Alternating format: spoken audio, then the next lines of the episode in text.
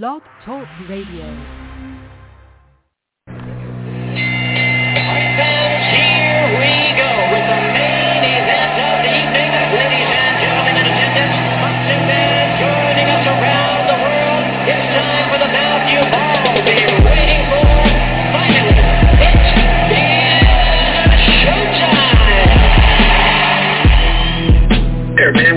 Dedicate our life to this sport. We give, we, we do thousands of sit-ups camp. We run hundreds of miles, you know, for the ones that take it serious.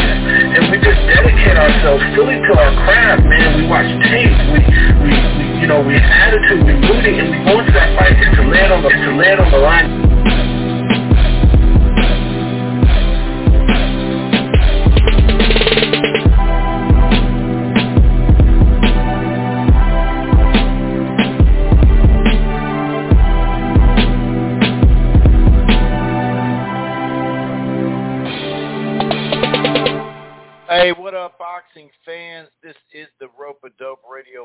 Podcast. I am your host, Chris Carlson. Man, do we have a lot to talk about. Hope everybody's doing okay.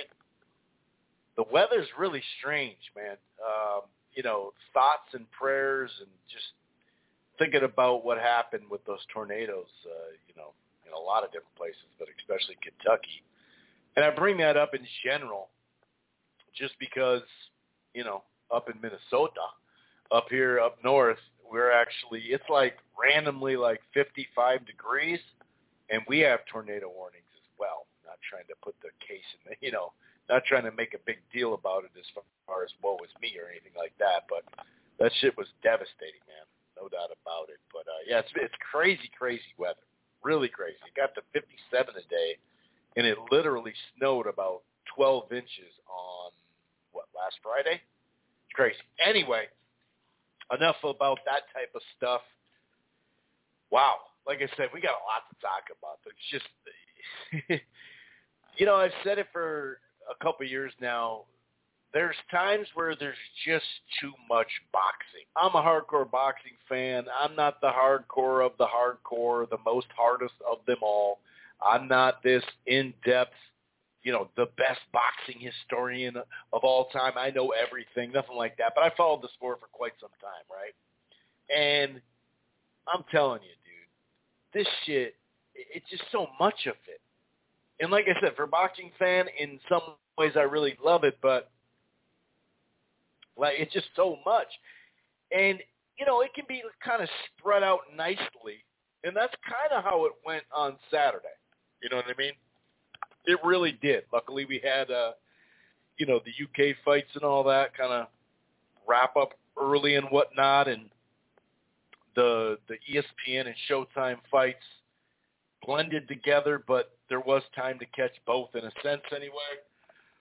But this weekend coming up, it's just so much of it, dude. you know what I mean? Like I said, I'm not complaining. But we've said that from time to time, like there's a lot going on, and just reading through the schedule, it, it, it's crazy. It it literally is crazy.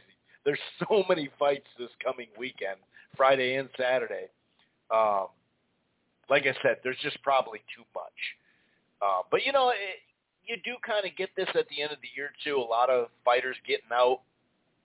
There's not a ton of important fights. But there still is some competitive fights um, on paper that we definitely will preview and predict. I will be um, live at the Armory this Friday, or sorry, Saturday. I won't be there Friday. That'll be kind of weird. Saturday, I'll be there um, covering the fights on Fox. Uh, David Morrell Jr.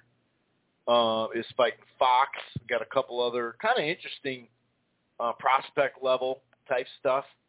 Um, so I think it's a decent card. I really do. Um, the FS1 card is really good. So it's it's kind of what Fox has been, a prospect contender type stuff. Some of it on paper not so good. Some of it's actually turned out better than we thought. So, um, but yeah, I mean, there's so much. Peter Biev in Browne fighting on ESPN Plus on Friday uh, Madrimov and Soro, Michael Soro. I'm looking, uh, or I think it's Michel Soro. I'm looking forward to that one. That's on Friday as well on the Zone. Um, Joshua or Joseph Parker and Dereck Chisora on DAZN. Um, I mean, the list goes. And Gilberto Ramirez is fighting Gonzalez on the Zone. Um, oh yeah, Jake Paul, Tyron Woodley Part Two. That's on paper. Like there's just so much of it, dude. Like I said, for a boxing fan, hey, I'm not complaining, overly complaining, but it's just it's weird, man. Because sometimes I don't know. It's kind of like there has to be kind of an in between. You know, there's got to be some sort of in between. Um, and I realize venues aren't wide open for boxing. Um, so you got to take what you can get, and, and you're going to go head to head. I mean, the amount of cards that are in the contracts for ESPN, for PBC, for Showtime, and, and Fox, and then DAZN's cards, clearly they're going to go head to head. Um, there's just no stopping that. Maybe in the spring and the summer, you know, it'd be cool if we could get some more maybe Thursday night cards or something like that, especially in the summer. But it's crazy. Like I said, as a as a boxing fan, it's awesome. But you just look and you go, hmm, a lot of this stuff is just going to get lost in the sauce. you know what I mean? But um, Lomachenko, uh, Nonito Donaire, Bivol, um, Conor Benn, Katie Taylor, just some of the names that fought this last weekend. So we will start with preview, and then we'll go through the start with recap. Here I am, um, and then we'll we'll preview and predict a handful of these fights. We're not going to break down all, all 17 fights to break, you know, to, to go through, but there are some kind of fights that you know maybe the main event will be just okay, but an undercard fight's pretty damn good, that type of thing. So we'll be we'll be previewing that, and then of course, you know, we'll we'll talk about some current fight news. We are starting to see the January and February uh, schedule fill up a bit. Um, some really interesting fights. Actually, right before I got on here to start the show, there was a really interesting fight uh, that I've been wondering when they're going to make. We'll talk about that. Ryan Garcia says he's in talks with a certain fighter that I know a lot of people would like him to, to face. And no, it's not Gervonta Davis, but um, it would be interesting. It would be a really interesting fight. Um, other news like, oh, the rumor out there, it sounds like it's a strong rumor. Sounds like it's legit, actually. If the fight makes sense, it's just, it's rumored to be on pay-per-view, and that's the troubling part. Keith Thurman and um, Mario Barrios, Barrios, Thurman and Barrios, which, you know, considering Keith Thurman, you know, hasn't fought in about two and a half years, Barrios or a couple other, Abel Ramos, you know, a couple other guys, I, I, I get that he'd come back. You know, a lot of people say, oh, he should, he should just jump in there with Crawford. It's like, why would you do that? You know, look at how well he performed against Pacquiao but he did get that Josesito fight in. Now he looked good in that fight until he got hurt, right? So I understand there's a possibility him getting hurt and all that, but you know, I think in general it's smart for him to get a fight first before you start taking on a Spence or, or a Crawford or something like that. The problem I have is it's not a pay-per-view worthy fight. Now, maybe they're going to announce, because this isn't announced, by the way. This isn't 100%. Um, it's just strongly rumored. And the fight itself, like I mentioned, Abel Ramos, a couple other fights out there, it makes sense for the level coming back. And, hey, if you're Barrios, a name like that, why not try to fight him two and a half years out? You know, this is the best time to fight him, really. Um, but it, like I said, it's the pay-per-view thing. That that's so if it's a thirty or forty dollar pay per view, I think people will be like, uh, okay, because you know you, you see that on boxing Twitter. I don't know how much I really believe it, but you see people on boxing Twitter say, well, if this was sixty bucks or fifty five or fifty, I'd pay for it, but I'm not paying seventy or seventy five or whatever. And to an extent, I think there's something to that, but not much, to be honest with you. Now, when you cut it in half, now you're talking. You know what I mean? if if something with tax costs you eighty bucks, you get it for forty. Okay, but you know, much like that Luis Ortiz Charles Martin fight, I like that fight. That's a good fight. I'm just not a big whether it's you know I'm just not big on the pay per view part of that fight. And trust me, I, I I've said it time and time again. There's been a ton of pay per views over the years um, that people say, oh, they'd never do this. Back in the day, they'd never do this, and then you go, oh, really? Do you know this fight was on pay per view? I know multiple people that bought. I mentioned it. Go through it. Go Bobby Gunn and Roy Jones.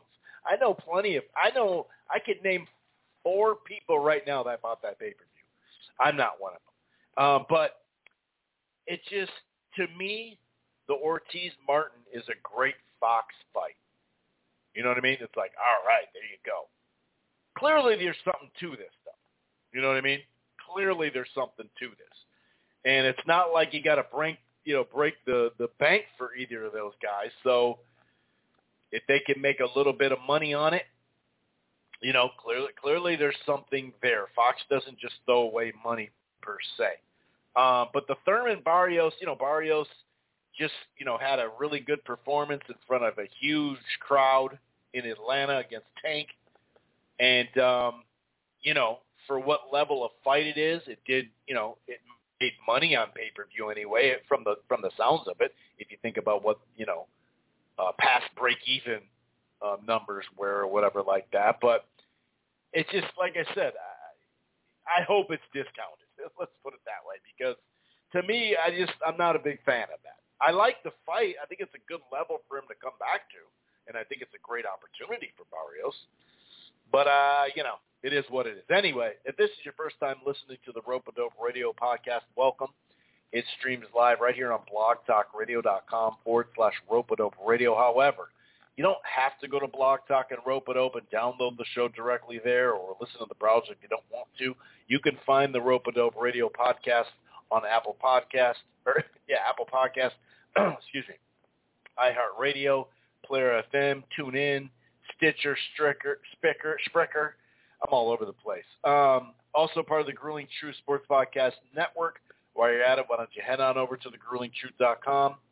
Um, and one more thing. If you're thinking about cutting the cord or you have, you're not quite happy, I got something for you. It's called DirecTV Stream. The prices start as low as $69.99 a month. It's the best of live TV and on demand. No annual contract, no hidden fees. if you upgrade to the Choice or Ultimate package, that'll give you three free months of HBO Max, plus you get to enjoy regional sports networks without the additional fee, which we're seeing more and more. If you even have the uh, the networks, you know, uh, you see that with a lot of different cable companies now. It's, it's really kind of mind blowing. Anyway, boxing fans, you'll like this. If you go all the way to the Premier package, that'll give you HBO Max and Showtime included in the sub. Uh, it's eleven dollars for Showtime, by the way, on DirecTV stream. All right. Anywho, so like I said, last weekend was a busy fight weekend, no doubt about it. But it almost seems like we're well, we're just kind of getting used to that stuff, obviously, you know. But because we've had so many cards. But this, I was just looking through the schedule, like, oh, that's right, this, oh, that's this weekend. Oh, that's right, that's this weekend. Oh, that's right, that's this weekend. Like, it's it's it's crazy. Anyway, um, we'll start with uh, the Lomachenko and Commey fight. Pretty slow start. I actually gave Commey the first round, um, but like I said, pretty slow start. Um, beyond like a late left hand um, from Lomachenko, he didn't do a whole lot. Um, there was a couple of what, couple of nice body shots um, from Commey, but you know I gave him that round, but there wasn't. Let me see, did I give him another round? I don't believe so. No, I didn't. It was pretty much Lomachenko after that. He was doing the old downloading thing. He didn't wait seven rounds though, like he did against Lopez. But um, you could see even by the second round, the fight started heating up more. Um, and the left hand started landing for Lomachenko. You could kind of tell he was he was looking for that that counter, his timing started coming together. Um, there was like a little combination that kind of stumbled Commey a bit. Um, like what under the 10 second mark or something like that. Um, and was that the second or third round? But it was kind of funny, but kind of like, well, go go finish him then. You know, I remember seeing that that leg, right? It was, dude, his leg was like froze for a second. Commey's leg like froze. It was a really weird, really weird thing. Um, I mean, of course, we've seen plenty of legs look bad and whatnot, but um, you know, he he was doing this thing like, uh, you know, you're to stop this fight type thing, and you know, from time to time, Lomachenko, you could tell he's just kind of kind of having fun in the ring. Um, you know, when some fighters do this, they get labeled a bunch of different things. Uh, but Loma has always kind of messed around uh, in the ring at times. I mean, when it's time to get busy, it's time to get busy. I'm not saying that, but um, I don't know. I you know I hear like I think Max was saying you know he, he doesn't he doesn't have the stomach to finish him, and you know he, he was actually just being a really good guy. And well, to be honest with you, if you're going to look at it that way, to me he was kind of being a dick then. Like you gonna come get your boy, you know? But the funny thing is, he then didn't finish him, you know. So it was kind of like, huh, okay. Um, but yeah, he stumbled him pretty bad. Um, it was like two left hands, and like I said, he kept pointing to the corner and whatnot. It was kind of funny. Uh, don't get me wrong. Um, but I did think Commey bounced back somewhat well anyway. Um, he was starting to get inside and get some busy work done a little bit the very next round, which is kind of surprising to me, you know, because he did look pretty hurt. Um, the counter left hands, the combinations, the quick combos early and late in the third round, you know, that's kind of what Loma was on is in and out quick combos, you know, and his footwork. He's on this side of you, that side of you. It's, it's basically, it was basically the same thing. Jab left hand, for one round. You know, he was mixing it up like Loma does. And by, you know, whatever, the fifth, sixth, seventh round, he was basically just outclassing him. Really. Um, there was a, what was it, a short left hook that knocked him down. I think it was a short left hook, but it was two straight lefts before and then a short left hook. And maybe that's when his leg, that's what it was. Yeah, because he was already look. That's right. He did it early in the fight. That's what I was saying. Like, is this the round? It feels early. The seventh round is where he started. That's where it was like uh, his leg just went limp, Commey. You know, um, and he was asking his corner, "Are you going to stop this? You going to come get your boy?" Basically, and um, you know, Commey's legs looked really bad. I, I I knew I should have been looking at my card earlier. So I was like, that seems too damn early. Um, but there was like a, a late flurry and whatnot, and like I said, 10-8. You, you could make an argument that that was a 10-7 round in the seventh. Um, and you know, dominant after that. Really, I mean, some combinations here. Um, a jab and a right hand at times by Commey, but you know, not not much. The cleaner puncher, the better defensive footwork, the whole nine. You know, this this matchup was perfect for Lomachenko. That's not taking any credit away from his performance or Commey for that matter. But, you know, this was kind of lined up nice for him, stylistically. You know what I mean? Um, but, you know, I, I thought considering how, I guess you could say hurt, you know, he looked, I I thought he, he kind of manned up and finished it off. You know what I mean? So really one round, one round, two rounds tops. Uh, there's not many rounds you can give to Commey. It was a pretty much a one-sided fight. And now, uh, off two good victories um, where he looked really good. I'm speaking of Lomachenko, obviously. Um, you know, it's time for him to mix it up again. And, and you know, Bob Arum says that you know he, he feels like the WBO is going to call a mandatory. We mentioned how at some point, well, the Devin Haney can never be a mandatory to the franchise belt, unfortunately. And then same with the WBA. Usually the super doesn't have the mandatories, but now they're going through this, you know, I'm glad they're doing it, but they're doing it in such a sanctioning belt boxing politics way that it's like, oh, that's cool in that weight class. That's bullshit there. Oh, that's cool. Why don't they call that fight? Oh, I'm glad they called that fight type thing. You know what I mean? Like what they're doing to Ugas. He could have a Spence fight right now, but they're making him fight Stanionis. You know what I mean? So, and then fight what's his name after. You know, so it is what it is. Um, however, so I guess when you look at the scenario, the WBA and the WBO are probably the ones that are going to call it before. And, and I don't know. I mean, the WBA, like I said, has been shaky on how they've been doing it. So you assume they they they just made him say made him uh, before it was the 130 belt that he had to drop. Oh wow, Some crazy lightning behind there. Um, it is so weird to see lightning in uh, in December. Um, where was I?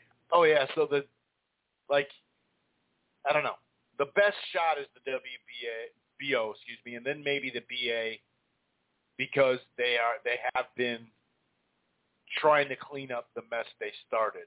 You know, so at some point they're going to have to call Gervonta as well.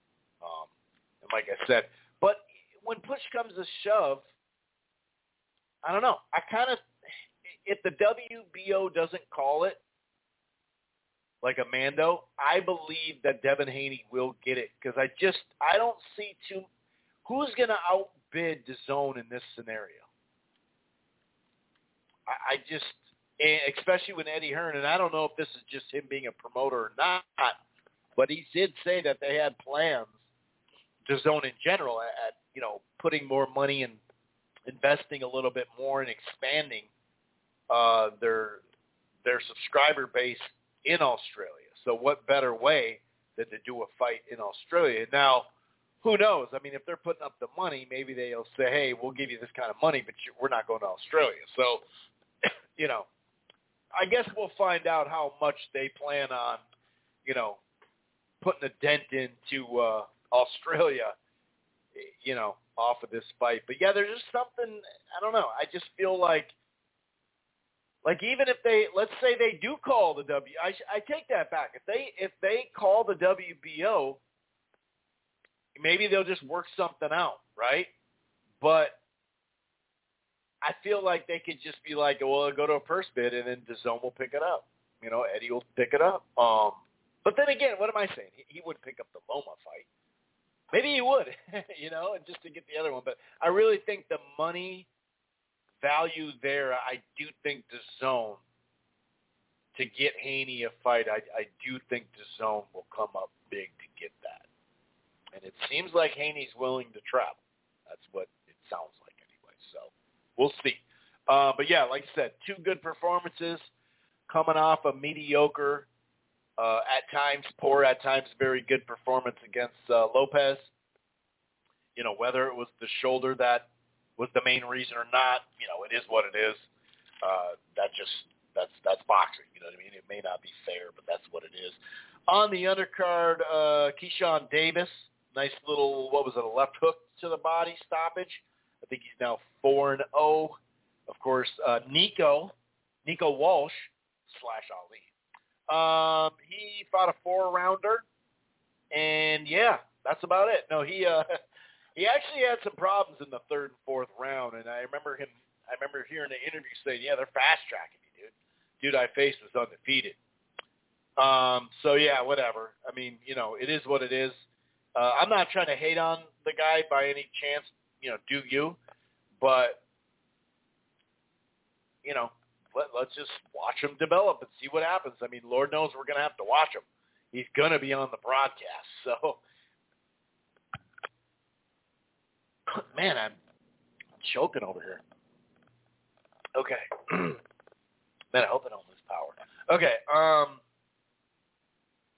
Oh yeah, then Jared Anderson against uh, Teslenko. Uh, Shorty the Pimp. I wish I had that song queued up. Shorty the Pimp. Boom, boom, boom, boom. He walks with a limp. He, Anderson had his little swag going on, uh, walking in, and he walked in and walked out basically. it was real easy. He actually started um, in Southpaw, if I recall, landing uh, several heavy left hands, uh, putting in some nice body work. Uh, later in that first round, he landed a nice, uh, actually left and right hooks to the body. Now I remember. Um, couple of decent lands for Teslenko, uh, but nothing too too crazy. You know what I mean? Um, and it didn't take long. Like I said, it was like big right hand hurt him like really bad, and it was over. I mean, it was over. You know, it was a good performance. Um, so what is he eight no with AKOs or something like that? So yeah, I mean, it, I like what I see out of Jared Anderson, dude. You know, we we obviously, you know, will he be the next generation heavyweight from the USA? I mean, he's got a chance to be, that's for sure. He's definitely athletic. He's got good footwork. Uh, he's got fundamentals. I think that we are. I don't know. He's aggressive. So there's times where you go, man, he just got clipped right there, you know. But when you say, well, first of all, you're going to get punched. It's boxing, right? But I'm talking about, you know, at the high levels with guys that can really punch. You know, sometimes we we kind of fall in love with punchers. Other times we kind of overdo, like, hey, dude, he needs to slow down. Well, look at his level of competition right now.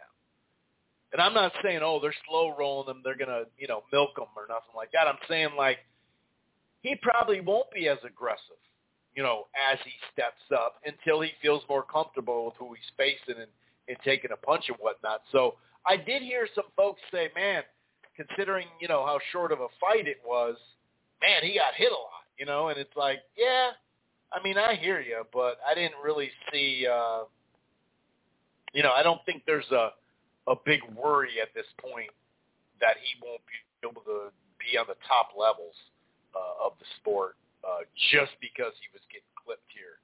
Uh, let's see it against the higher level guy but I guess that would be the only thing I could think of, um, to be honest with you.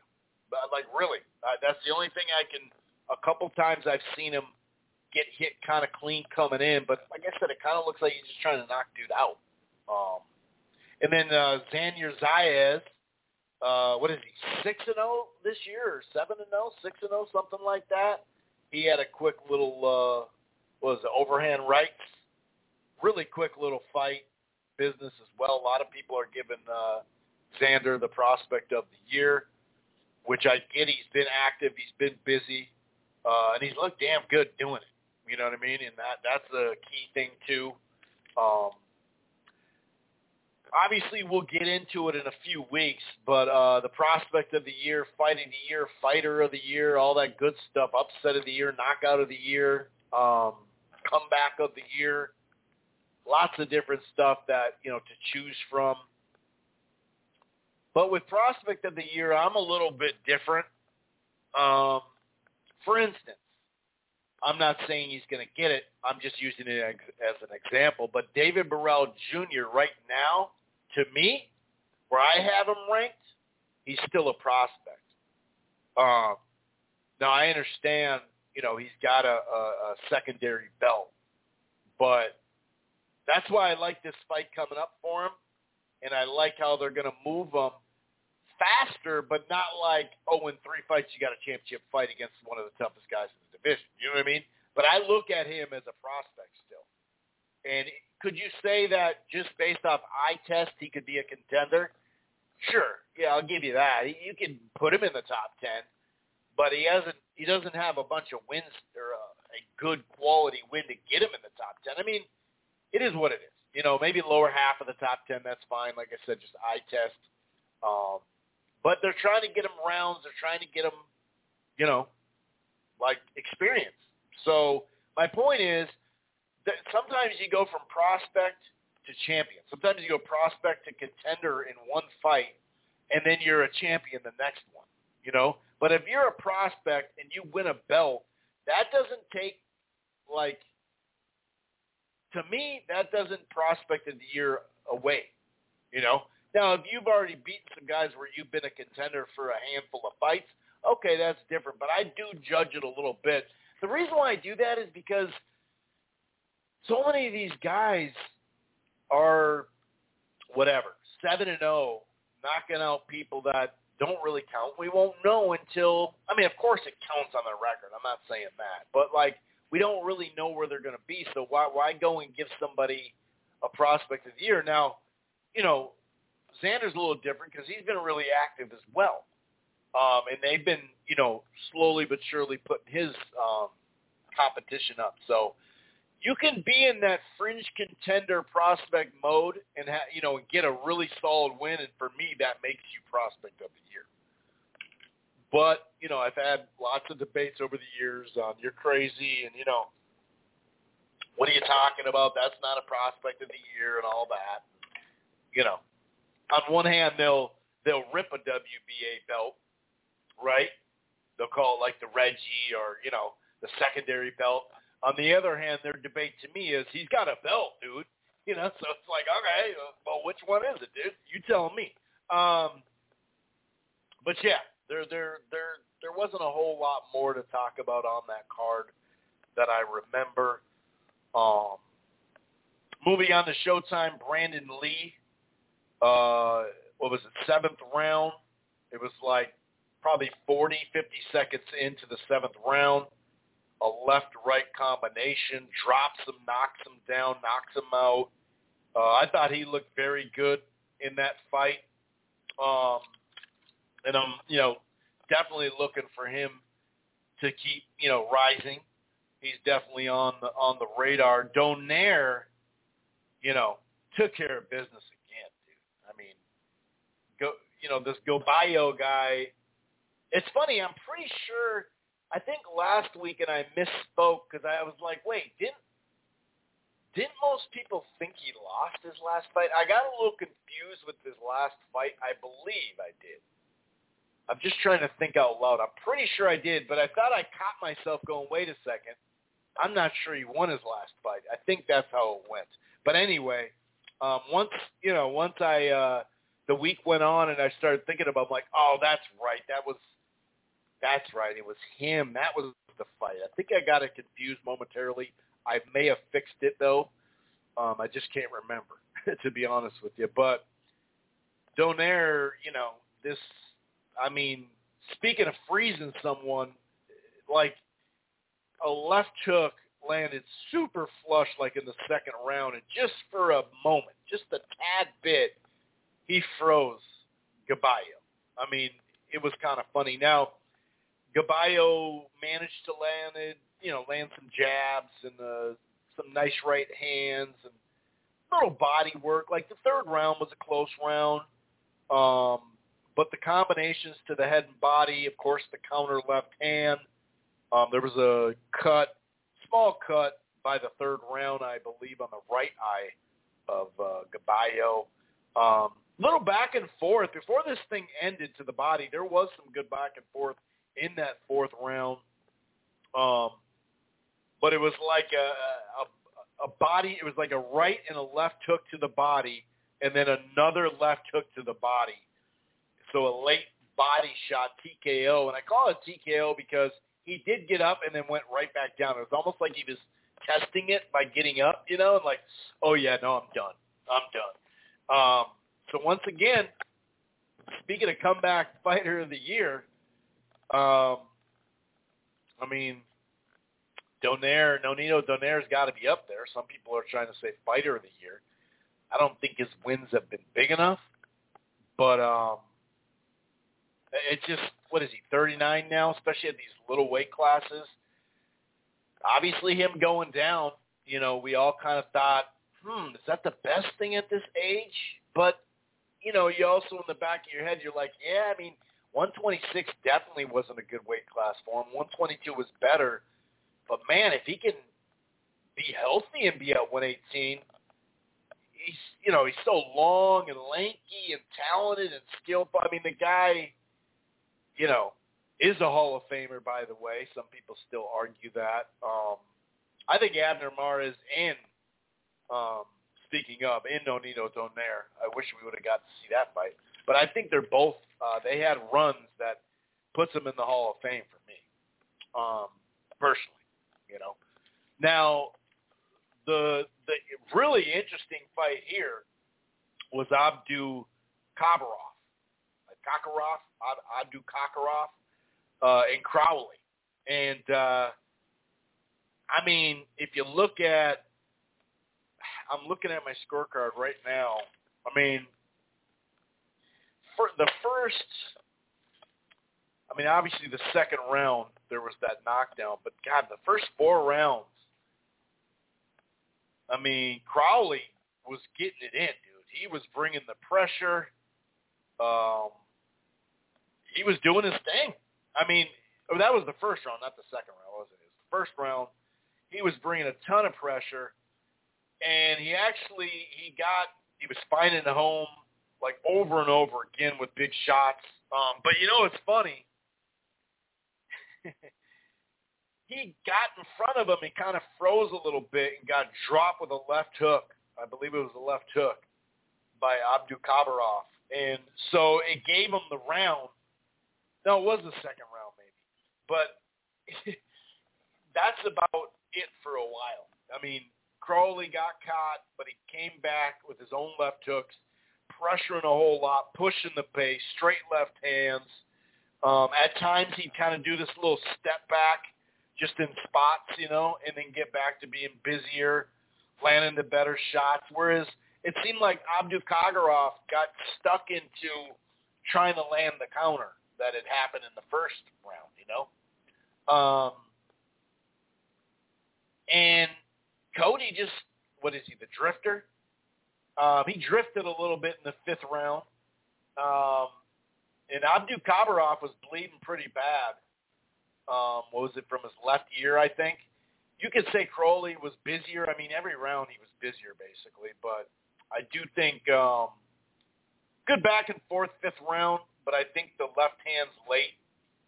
Um, and a left hand, left hook to the body and a left hand upstairs probably won him that round. But then I look again and I'm like, okay, so how many more rounds? Uh, okay, I gave him a couple more rounds, but Crowley I gave the sixth. Um, and, and like I said, he just needed to be busier. I mean, he basically won that with the jab and you know, left hands to the head. It wasn't, you know, wasn't all that that you know complicated. Um, just out hustling them, you know, overall. And then by the seventh and eighth round, you started to see um, Abdu Kabarov uh, move a lot. Then and it was like, whoa, man, you're just going to look for one shot at a time, and now you're just moving a lot. I don't know. I mean, you really couldn't give him that many more rounds. Um, and he just Crowley just kept following him, kept jabbing, uh, those whipping right hands. Like I said, just overall charging forward, getting the job done. He, outlanded him 206 to 123. And here's a big difference here. Not only just outlanded him, but 898 to 402. And you look at power shots, 182 to 99. Um, so yeah, it was dominant. It was, one scorecard had a 95, 94. I didn't see that. 98, 91, 97, 92. Um,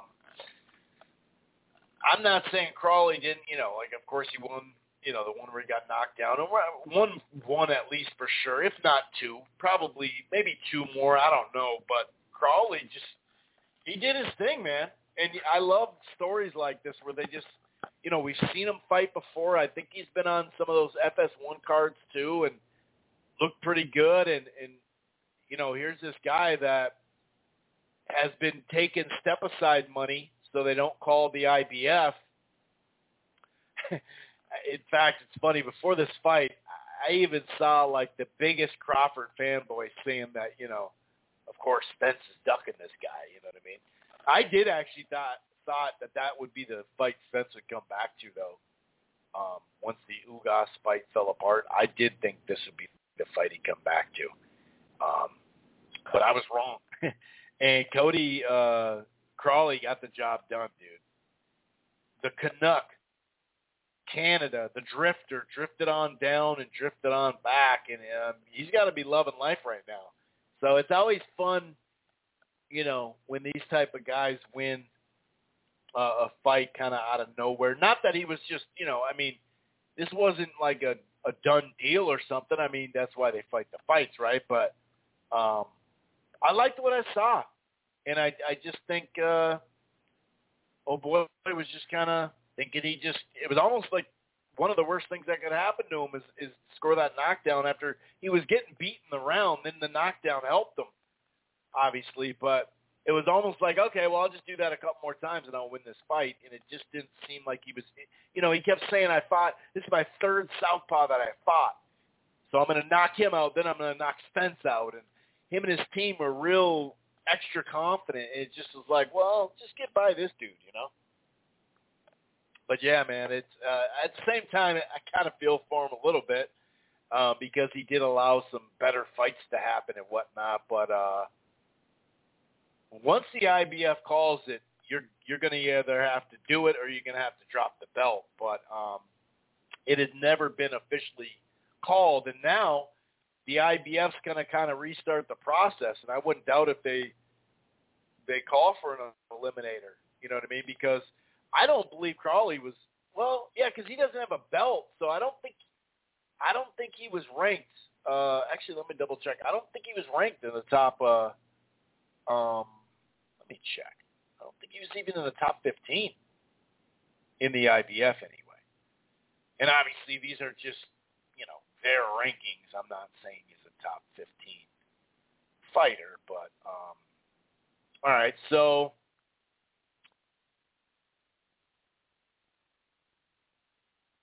yeah, no, that dude was not ranked in the top 15, and and he didn't have to be because, like I said, he didn't have a title. But Sean Porter's out. So Ennis and Ortiz are third and fourth. So would that be the title eliminator? I doubt. I I don't think that fight would happen for a title eliminator. Now, if they did a vacant belt, I guess you could make an argument for it, but I highly doubt the first thing either fighter, to be honest with you. But I, don't know. I just think that they have other plans for Vergil Ortiz.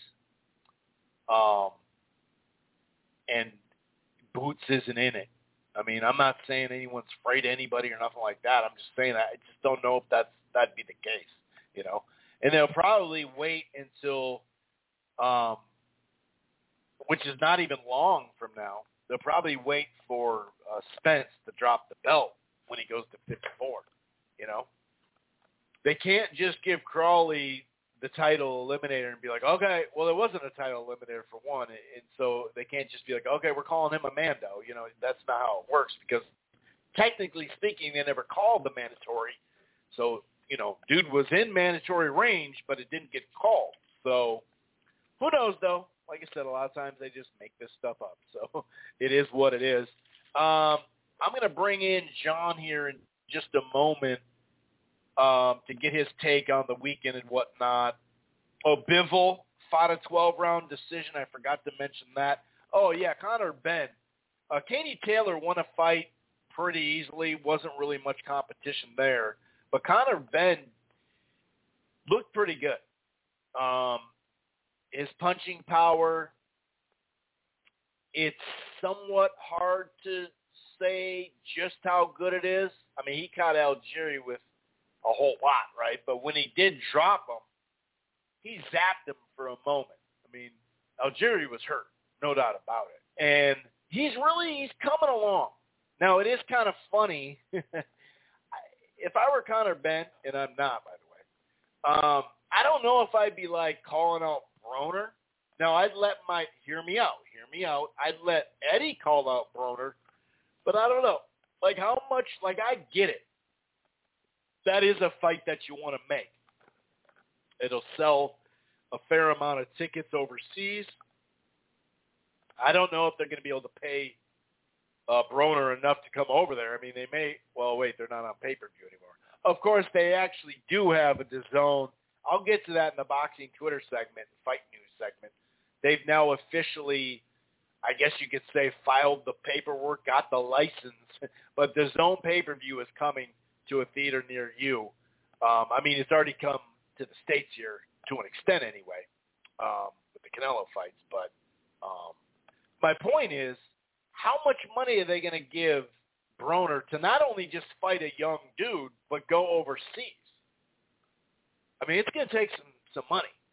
So we'll see. Maybe there's not a ton of money for another fight as it is. You know what I mean? So so maybe he would take it for a little less than we think. But uh so I get it. Like it's a name and they already said they don't want to fight Avanesyan. I don't know how many more fights you can go without fighting him though, because he's a good fighter, but if you think you got something here, you're not afraid of Avanesyan. And I'm not saying they're they're not. I'm not saying Conor Benn's afraid, but IFL TV and others, uh, Boxing Social, they have been kind of on it. Like, well, how many more fights do you think he needs before he fought Avanesyan? And, and you know, he wants to make sure he, you know, takes his time and, and, and you know, you you want to have a belt riding on it. And I think they're doing the same thing with a lot of these people are doing. They know, let's say in you know late the like right now next year, right around this time that we do actually get the Spence crop. We already know Spence is going to go up. You know, I mean, it's it's hard enough for him to make the weight, even being disciplined. But he's always been a big dude there, so we we always knew that was going to happen. Um, and time out of the ring doesn't make that go away. You know, that only makes it harder, right? Even if you're staying in shape, if you're not making it down to that exact weight, and it's been months and months and all of a sudden a year, that that gets taxing even more uh, on your body. But I just think that they're all kind of waiting and lingering, and then there's going to be title fights and all that, and then it'll be worth it to make it uh, like a fight with Avanesyan or whatever. But I get why Eddie Hearn wants Broner. Um, I think I think it's actually a popular fight in the UK, but the whole calling out Broner does kind of make me chuckle a little bit. Um, because it's like, dude, I want you. It's like, man, he's so old and fat. Look at how he looked in his last fight. He looked horrible. But like I said, I get it. I get it. And Conor's on his own, you know, like he's on his own time frame. And I know a lot of people, and it's legit, that will say, well, you know, he's fighting all these has-beens, and when's the last time Algieri beat someone solid? And, and I get all that, Samuel Vargas and all that, you know, and – but you know this this is what happened in boxing. This is what's happened. This is what happens. It's not anything new to sit there and beat faded vets. I mean, and then you know, and then the promoter turns around and said, "Well, you know, um, how long did it take Spence to to knock out Algieri?" Now, what was that? 2016. It was like five years ago, but still, that's that's how this stuff goes. You know what I mean? And same with Broner and whatever. You know, that that's just how it goes. So, you know, I don't. It's such a rough division at the top. Damn, why Eddie wants them to move him this way. And it's not like he had a long amateur career or something like that. You know what I mean? So, anyway, I did I did want to talk about Conor Benn a little bit. Like I said, Bivol won a fight, a 12 round fight. It is what it is. I'm not going to go round for round. I'm glad that he's boxing. You know, he's been kind of, you know, uh, he's just been missing in action, dude. He had a nice little run a couple years back, and then it's been like, eh, whatever. You know, I really just want, you know, how we say, oh, we want Benavidez and Charlo to fight at 168, or now Plant and Benavidez, right, and earn a Canelo fight. Well, you know, I mean, Bivol and Beterbiev, you know, um, I've actually heard multiple sources now that Beterbiev or Beterbiev, Beterbiev, however you say it, um, is actually on his last on his contract. So maybe that's why they're just kind of like, oh, by the way, he's fighting. It's on the plus. Anyway, you know, they're really not. You know, it's not like it's it's not some kind of worthy big fight or anything, but his career has just been a, a weird disappointment. He has one really, really good win, and then some okay wins that he looked good in, and then others where you're just like, dude, it's just been stop and start for him, man. But yeah, why not fight Bivol and Beterbiev? Let let them fight, and then Canelo can fight the winner. You know that that would work too.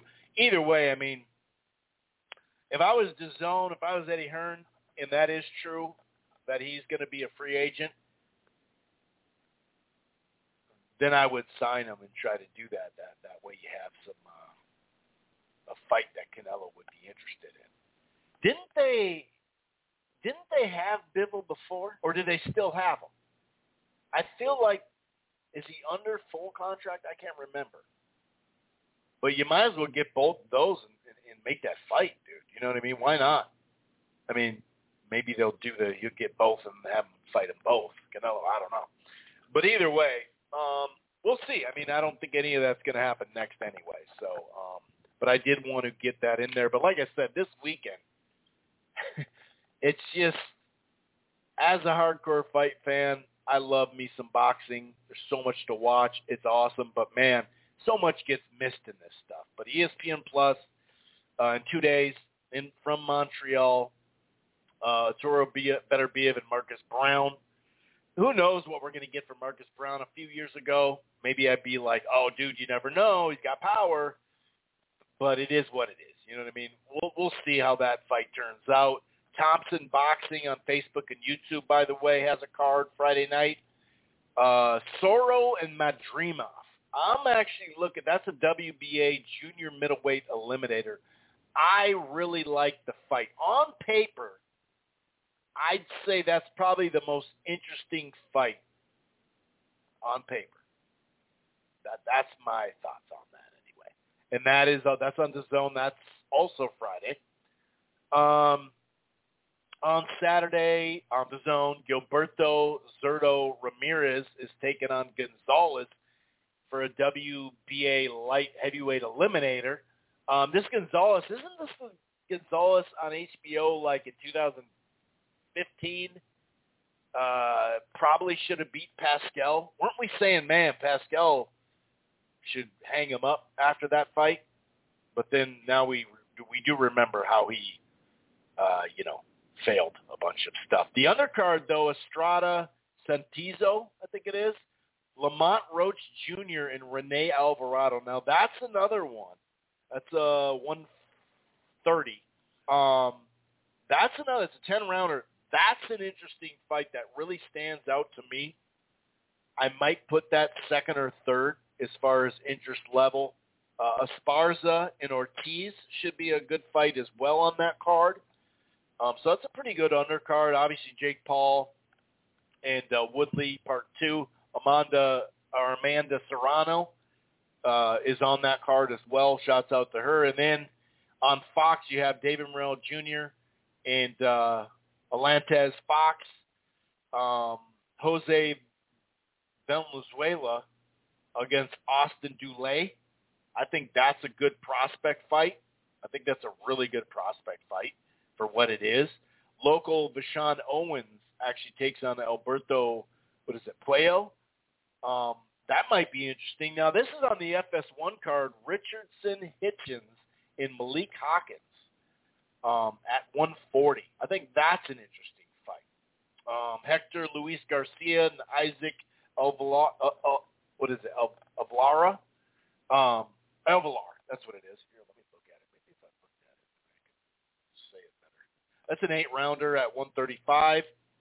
Um, so it's FS1 at, at um, 5 Central, so 6 o'clock Eastern, and then the Fox uh, show kicks in we also obviously have um, Joseph Joseph Parker and Dereck Chisora as well. Like it's like I said, there's just so much this weekend, dude. Um, that is this weekend, right? The Chisora fight. See, that's where. The, yeah, it is. It is. Yep. It's on DAZN uh, from Manchester. Um, the Gongora Richards fight is fairly equally matched. That might be a really, you know, interesting fight there. But it, like I said, it's a busy fight weekend um, that I hope produces like two or three just can't miss fights. But I don't know. We'll see. I'm gonna go. to John here, Great Boxing Mind, John. Bring him into the fold and get his takes on what happened from last weekend and talk a little bit about what's going on for this busy, busy Friday and Saturday. What's going on, John? How you doing? Hey, Chris. Uh, great to be here. Of course, we were saturated with boxing last weekend, and think of me what you will, but I was able to catch just about all of that, which was uh, kind of uh, an undertaking in itself. And hearing you go through this weekend stuff, uh, you're reminding me that we're kind of looking at another weekend like that this weekend, and and last weekend was was just a complete marathon to catch all that action.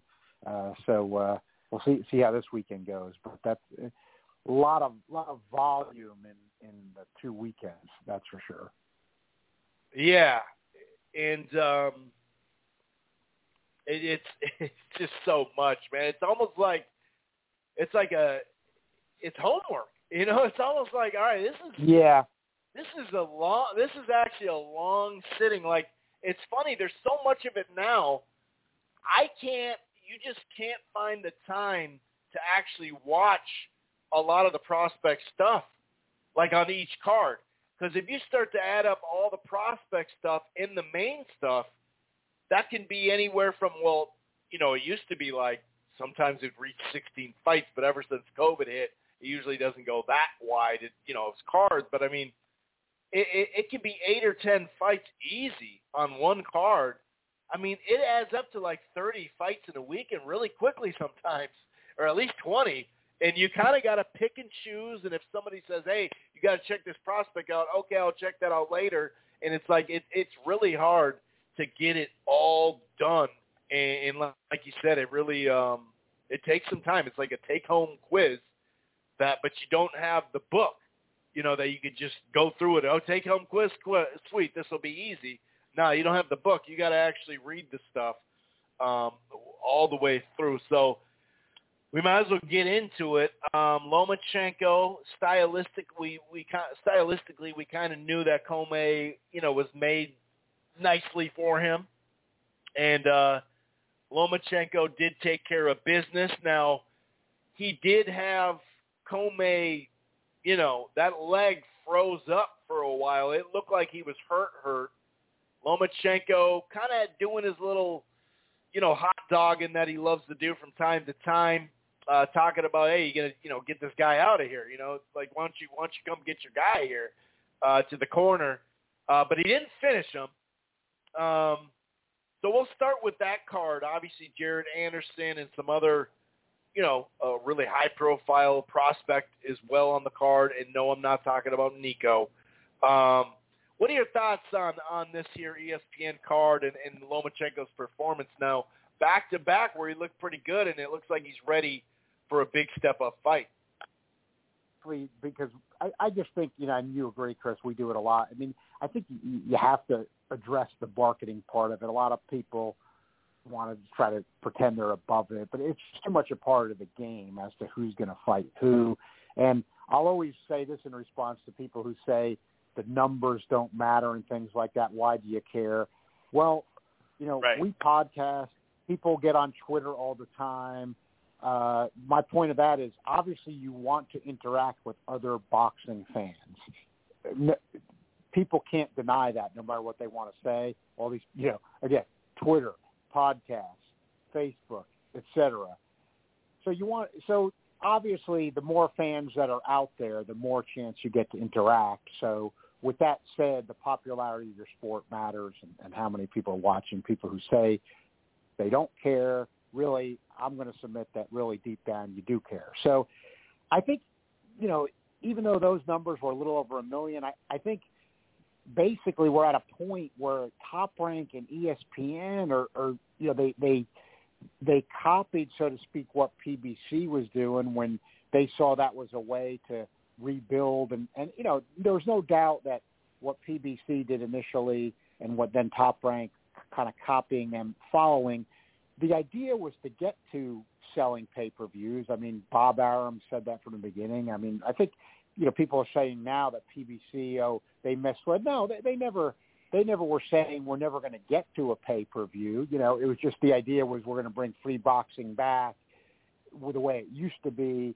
That's going to kind of build to a pay per view. Why I'm saying all this before PN card from Saturday is because I do think this is important to me. You know, PBC is really falling off that. It's obvious. I mean, okay, we have a Fox card, as you mentioned Saturday night, but let's. It's just not a good one. Let's face it. It's not gonna. It's not gonna do good ratings. Um, so you know, top rank. All right, they had Crawford and Porter, but that they hadn't done anything joint. Pay, only the joint pay per views. You know, the the Fury Wilder. They haven't run one on their own since that Crawford Khan disaster.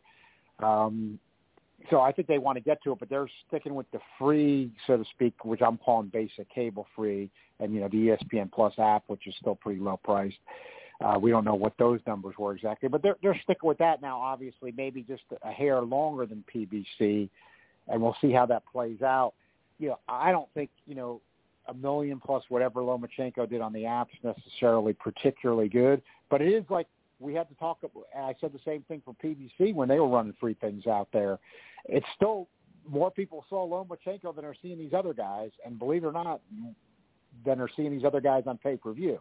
So, you know, for some guys, I think they still benefit when you're still out there. So, you know, Lomachenko got the headline. It, it maybe didn't do the numbers you'd think, because his numbers on ESPN had been surprisingly good when he appeared, but. uh this wasn't that great, but was good for him to at least be seen by a million plus, which which nobody's getting right now, including these people appearing on pay per view. So uh, I thought Lomachenko looked good. I agree with you. He just hot dog, and that's not you know it, comical people saying he was having mercy on Commey. You know, he right into the corner. I mean, you know, that's a that's a bunch of crap. Get the guy out of there. The ref will be happy to stop the fight. You know, again, it's the ref's job to stop the fight ref didn't stop him, made the right call. Lomachenko's job is to get him out of there. Really, the only flaw then so for Lomachenko was I'm with you. I mean, and this was to Lomachenko's credit. He's showing good lightweight power, and that's even kind of progressed. He's gotten more aggressive in a good way as his career's gone on. I, have I've always given him some credit for that because kind of difficult. You know, he's a technician, and you know, in the pro game, you know, with the amount of fights he's had, you you have been able to see him as time's gone on really make an adjustment to be more aggressive, more like a pro in that sense. And I actually think he's done a pretty good job of it. You know, you see him throw body shots. He throws that hard overhand left to the head. Um, you know, he he hurt Commey bad with it. Um, you know, you saw him take knock Rocky Martinez basically cold with it. Uh, you know, he's pretty good with that, but this was one like he, he didn't quite couldn't quite do the finish, kind of like with Campbell. Although I, I thought Campbell was in survival mode, I don't think Commey was. He just couldn't. He just couldn't do anything with Lomachenko. Overall, I, give, I do give Lomachenko a good grade on this performance. I don't think like his big boosters want to make out that he it was this big moment of mercy or that he reestablished himself as the number one lightweight in the world with this performance. I mean, a guy that Teofimo Lopez recently blew out. I don't, I don't, I don't see how you reestablish yourself uh, as the number one lightweight in the world with a clear unanimous decision over the same guy. Uh, so I don't see it that way, but he's right there with the other, you know, with the other four guys. Now we've got really another four who are right there, and, and lightweight's extremely interesting. Um, one thing that I'm still scratching my head. Usually, I've come to a firm conclusion on this, and now this, like you called it, of course, and you're right, it really was a it was an impromptu, unofficial lightweight tournament in the best possible way. Had the real title in, involved, which changed hands from Lopez to uh, Kambosos, who kind of to me came out of nowhere. I mean, with that kind of a performance, and then you had all the other top guys. I mean, Gervonta Davis surprised me by frankly making the lightweight limit easily. Uh, had tougher time than expected with Isaac Cruz, but uh, you know, he seems to be back in that division. To me, that's a surprise. I thought he'd be headed for welterweight at his age, you know, later 20s. But with his style, you know, I've gone through that before. I think he has a kind of style that he might need to be moving up in weight while he's got that youth. But he's down at lightweight, and there's a lot of, you know, a lot of interesting stuff going on. You know, Ryan Garcia, um, which I thought was interesting because I think he was serious about it. You heard Lomachenko in the pre-fight. He thinks Ryan people knock Ryan Garcia, Lomachenko thinks that uh, Ryan Garcia is the most dangerous out of the other guys out there. And you know Ryan Garcia is with Golden Boy, so Lomachenko doesn't have any particular interest in saying that. He's with Top Rank, so I, I think he was actually serious. That's his opinion. Um, and you know, you've got Haney. You know, won a won a clear decision over Diaz. Uh, you know, he's not really coming in with as many exciting performances, but he's got that amateur pedigree and you know developed at a very young age. He's still very young, good size for the weight. You know, certainly you're not going to count him out. So uh, what, what what I've scratched my head though is getting back to that is I don't I can't figure out really what fight kind of should be next because usually I'll go with what what's the best in-house option and just be realistic. Um, but that's not necessarily clear because of the the promotional things. I mean, you know, you've got Ryan Garcia fights on DAZN as does Haney, and they have a, a close amateur series. Mentioned it before. They fought in Charleston, West Virginia once, so they they've actually got a history. Um, but they are with different promoters. You know, one's Matchroom, one's Golden Boy, but but TV they can make that. Then you've got you know Gervonta. You know, he's with PBC. He's been doing Showtime pay per view, and he's really been staying on the Showtime side of things. And you know, I do agree with some people out there who say the numbers are mystical. I mean, and you know, even Stephen Espinoza literally said it the other day on Twitter. I don't have to give you those numbers, and the streamers don't, and and he's right. But marketability, I do find myself wondering. You know, I, I don't know exactly how this is going. I know it's going good enough for them to run Tank on pay per view, but they're not talking numbers. And part of you does have to say if if if they were that good, they'd be out there doesn't mean they're not better than what other guys would have done. I think they probably are, but again, we don't we don't know. So you know where does where does this whole thing? And then you got Lomachenko, you know, with ESPN and Top Rank. You know, where does this thing go? What what fight you know can be made? A lot of people are speculating that maybe the easiest then ends up being you know Kambosos with Lomachenko, but you know Cam Kambosos just had Hearn with the way the fight turned out, it didn't look like it, but it ended up being a pretty savvy move, putting it on DAZN. I'll give her in that. I, I certainly didn't think it going in. So you know, Kambosos coming off a DAZN fight. He's talked about Haney. I, I just don't. I don't know where it's going. I guess I'll have to default like some other people have said. All those matchups are good, and I do agree with that. Um, part of me would love to just see, just for the excitement of it all. I think you know, if you had Tank going after the real title, which Kambosos has, I mean, that would have to be, you know, Kambosos probably fighting in, in a PBC setting. I don't know if that would happen, but that would be. I, I guess deep down, I'm thinking. I'm not saying that's the most likely to happen, but that might be kind of the biggest. Um, but I don't. But I don't know. You know, if we're going to get that, I don't know where PBC and Tank are going uh, from from here.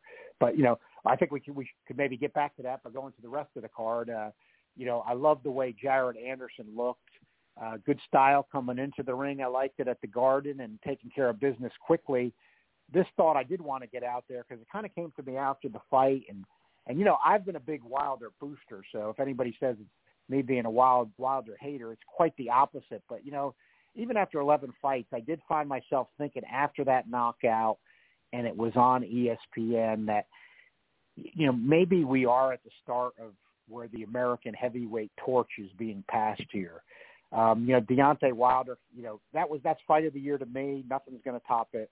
Fury Wilder three, great effort by Deontay, and I think Fury is the champ and the best heavyweight of the world. But Deontay getting on the wrong side of 35, came in at a heavyweight and just really slugged it out. You know, didn't didn't try to do anything differently. I mean, I think he's been overly criticized sometime, but as good as that fight was, uh, you know, he he was just bombing away with the right hand and and not really doing much else. And and you know, I, I don't see where it. You know, I, I'm kind of having trouble seeing where it goes from here for him.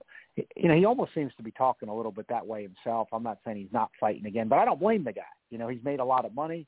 It's the toughest sport. He took a lot of punishment in his last two fights. Um, you know, if he wants to think about what he wants to do, I, I don't blame him. You know, as we know, both most times the fighters come back. But but I just think if we're going to be realistic here, and it's not a knock on Deontay Wilder, but that torch might start to have been passed because we know we're not deep at American, and those really to me, I mean, the way we stand now, I mean, those are pretty much the two guys. Even though Anderson's only got 11 fights, and Deontay Wilder's been carrying the torch for the U.S. for a long time. I mean, Hunter just had a dreadful performance where he was held to a draw. Uh, you know, let, let's face it, he he's out of things. Um, you know, yeah. he's kind of undersized, as we know as well. So, um, you know, he's not that young. Uh, so, I mean, I think that you know this might be the. I, I think we might be at the start of the Jared Anderson era because again, you know, Wilder on pay per view, Fury Wilder three did pretty well, and we know that's where people are paying to see it. But again, it's being seen, and you know, so Anderson's getting seen by about a billion people on Saturday, having an impressive knockout. Uh, he's young, he's you know punching well, so he's entertaining. I mean, I I think we don't know we don't think of top rank for heavyweights, but I think that I think that torch has started to be passed. So that was a big night to me for Anderson and Keyshawn Davis on there. Again, this was a good night for this is what PBC was doing, but this was a good night for Top Rank. I think with this kind of exposure, you mm-hmm. know, Keyshawn Davis on there signed him, great amateur pedigree, Olympian, silver medalist, looks great. And most uh, every fight the guy I've seen the guy as a pro, except one, he's looked great. Um, and you know, so people saw that. I mean, I want to see this guy. He's charismatic. Uh, just, yeah. I think you know, even even with about a million viewers, not as many as we would have expected. But you know, we don't know what was seen on the app, and they do simulcast on the app now too, and, and ESPN Plus has been picked up by a lot of people. So you know, it might be a better number combined, not rationalized, but it really might. It, it might be a better number combined than we think because they're not telling you what the streaming numbers were in addition to the million traditional, you know, your traditional Nielsen type numbers. So yeah. uh, that that it was around there for Lomachenko, and he started later. So good exposure and good performances for Keyshawn Davis and uh, Jared Anderson. A joke with the Nico Ali Walsh, which you know I'm not in favor of. I don't like it. Uh, you know, his numbers are good, which I I just hate it. But you have to be real. You know, you just have to be honest. I mean, the it's it's just nuts. But his numbers are pretty good. I still think they're giving him slots that they should give to other people. But he he should he should have been held to a draw in that fight. I mean, sure, he, he got a he got a he got a gift that not being a draw.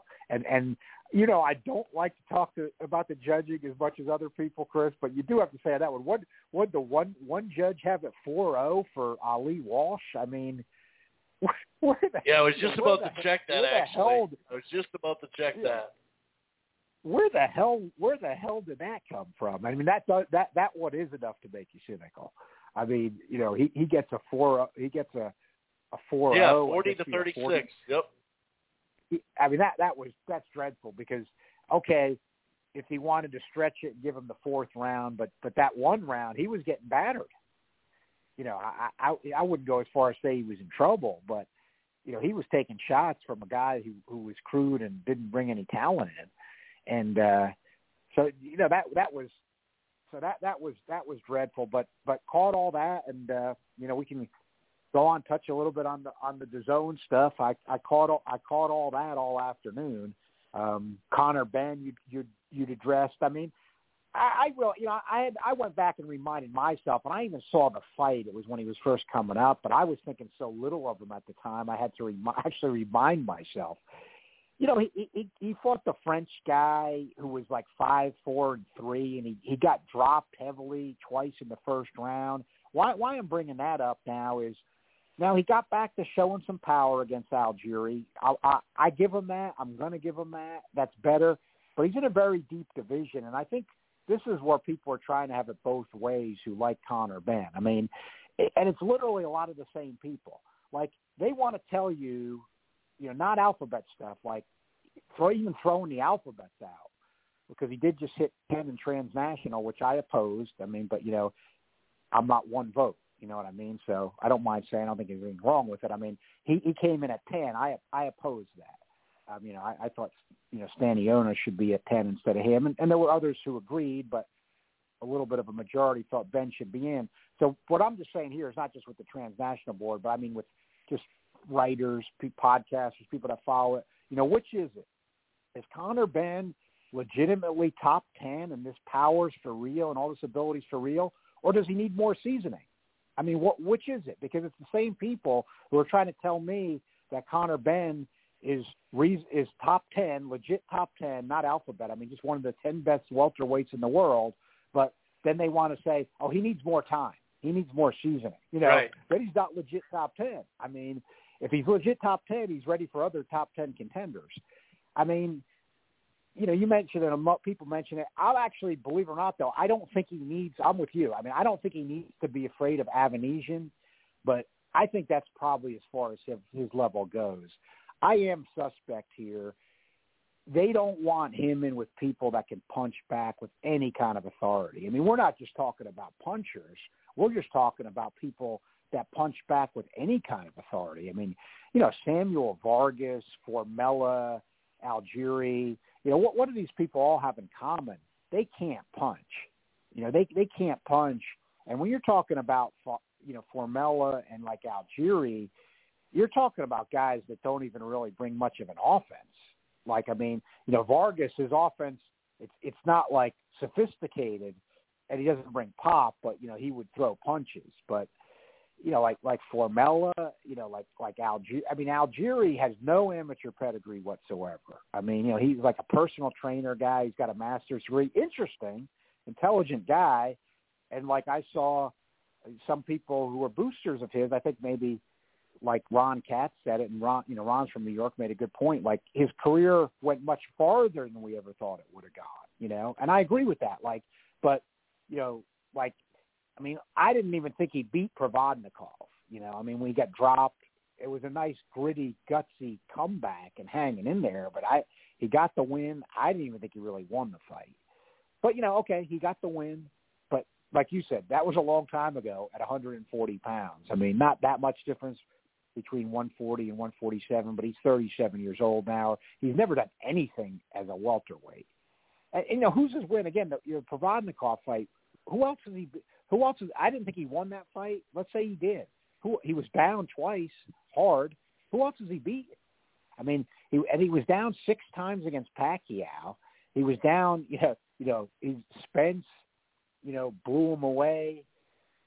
I mean, so a guy that gets dropped all the time, can't punch, had been fighting sporadically in recent years, and 37 years old. At 37 years old now, did Conor Benn poleaxe him? He did, and I to me, that was better than what Conor Benn has done over the last few fights. Because even in the Vargas fight, even though it was the first round, Vargas didn't go down. They stopped it quick. He didn't drop Formella. He didn't drop Granados. You know, Granados doesn't bring back any offense either. There's another guy. He has no pop. He doesn't. He doesn't bring really any real offense, any kind of sophisticated offense. So what I'm saying is, I'm suspicious here. I, I am suspicious. I mean, Benn, he can go in there throwing what he wants when he's getting no resistance. He might get by. I, I think I would even lean towards him against an Avanesyan because I think people overrate Avanesyan. But you know, you you start putting him in with the other top ten welterweights. Like like people want to put him over Stanionis. Now he punches harder than Stanionis, even even with the guys he's been in with. But you know what Stanionis would do? Stanionis would back him right up and he'd be working the body, and Benn wouldn't be able to do anything. And I think he'd end up taking Benn out. Uh, and you know, he's not the only guy. I mean, uh, it's a good segue into another fight because that was a debate. Now he doesn't bring any power either, but Cody Crowley really stepped it up. He didn't impress me at all before Saturday night. I mean, I think it's worth mentioning right. now because he's also a welterweight, and that was in the debate. You know, Abdukakhorov was a legit top ten guy who hadn't looked as good in recent years, but was on a good run for a while. You know, like when he took out Minucci, when Minucci was highly regarded in the top ten. Now that's a long while back, and and he faded since then. But but that was a big knockout at the time. And you know he's got the win over Collazo. Collazo is always a tough out. Um, you know Crowley, who to me just couldn't punch at all going into that fight, and was a boxer he comes out and Ab- Abdukakhorov rocks him, you know, rocks him early in the fight. I mean, legitimately rocks him and fights in an aggressive manner the whole fight. Got dropped, so, and went right back to work. And I thought he dominated the fight. I mean, I thought Crowley dominated the fight. I was not expecting that at all. I didn't think anything of Crowley really before that. I just thought he was a, a, a soft-fisted boxer who was mediocre, and he, you know, he beat a top ten guy soundly. I mean, he clearly beat a top ten guy. Had to get up from the brief moment of adversity to do it. So that's a much better performance than what's Benn's done so far. Now, it doesn't automatically mean maybe Crowley stays better than Benn, but but he he earned that. You know, you know he earned a spot over Benn in the legit top ten, and, and Transnational did put him in at eight, which I agreed with. Um, you know, he beat a top ten guy soundly, a clear performance. He stepped it up. He he he earned it. So he took a chance, um, performed tremendously against a guy that punches back. You know, that's the difference here. You know, he's in with Abdu off a guy who's got decent power, who who throws punches back. You know, and he did. And even though Crowley dominated, I mean, he wasn't in with a guy that wasn't resisting. So, you know, Benn's Benn's not in with those kind of guys yet, and I don't think he's going to be in because let's face it, Chris. You mentioned Broner, and Hearn seems serious about that to me. And and what's what's Broner? Broner's a guy who doesn't punch. Now, believe it or not, Broner when he does punch, even as a welterweight, even though he started at 130, his pop's not that bad but he just doesn't throw, and he's not a one punch guy. You know, he's not going to knock out any welterweight with one shot. Um, so it's not that kind of danger.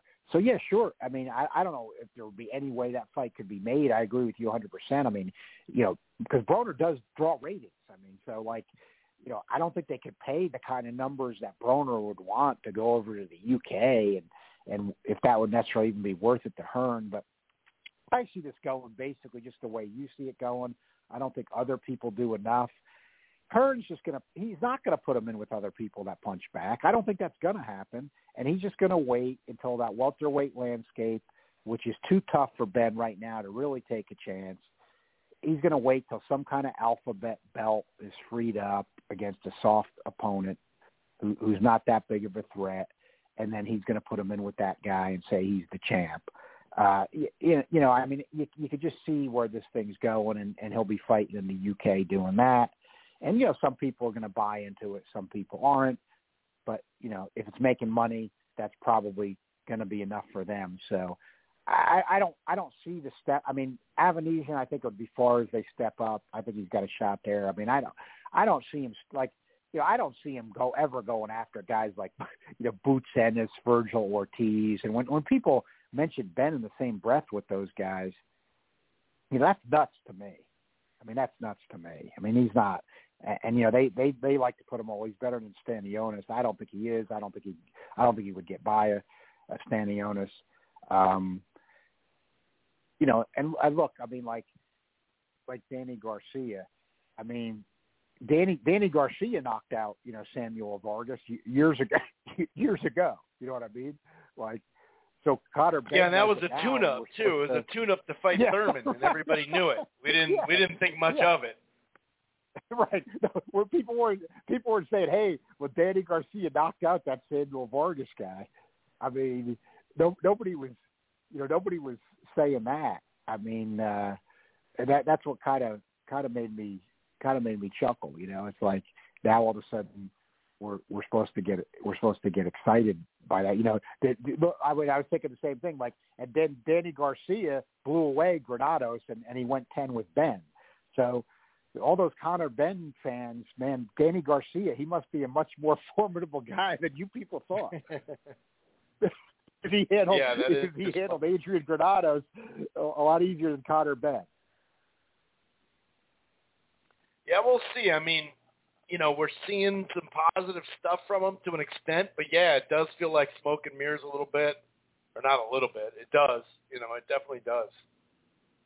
So you know, but he did show. We'll, he did get back to showing yeah. some power. He did get back to showing mm-hmm. some power. I'll give him that. He got back to, but there was yeah. Algieri was hurt. He was hurt.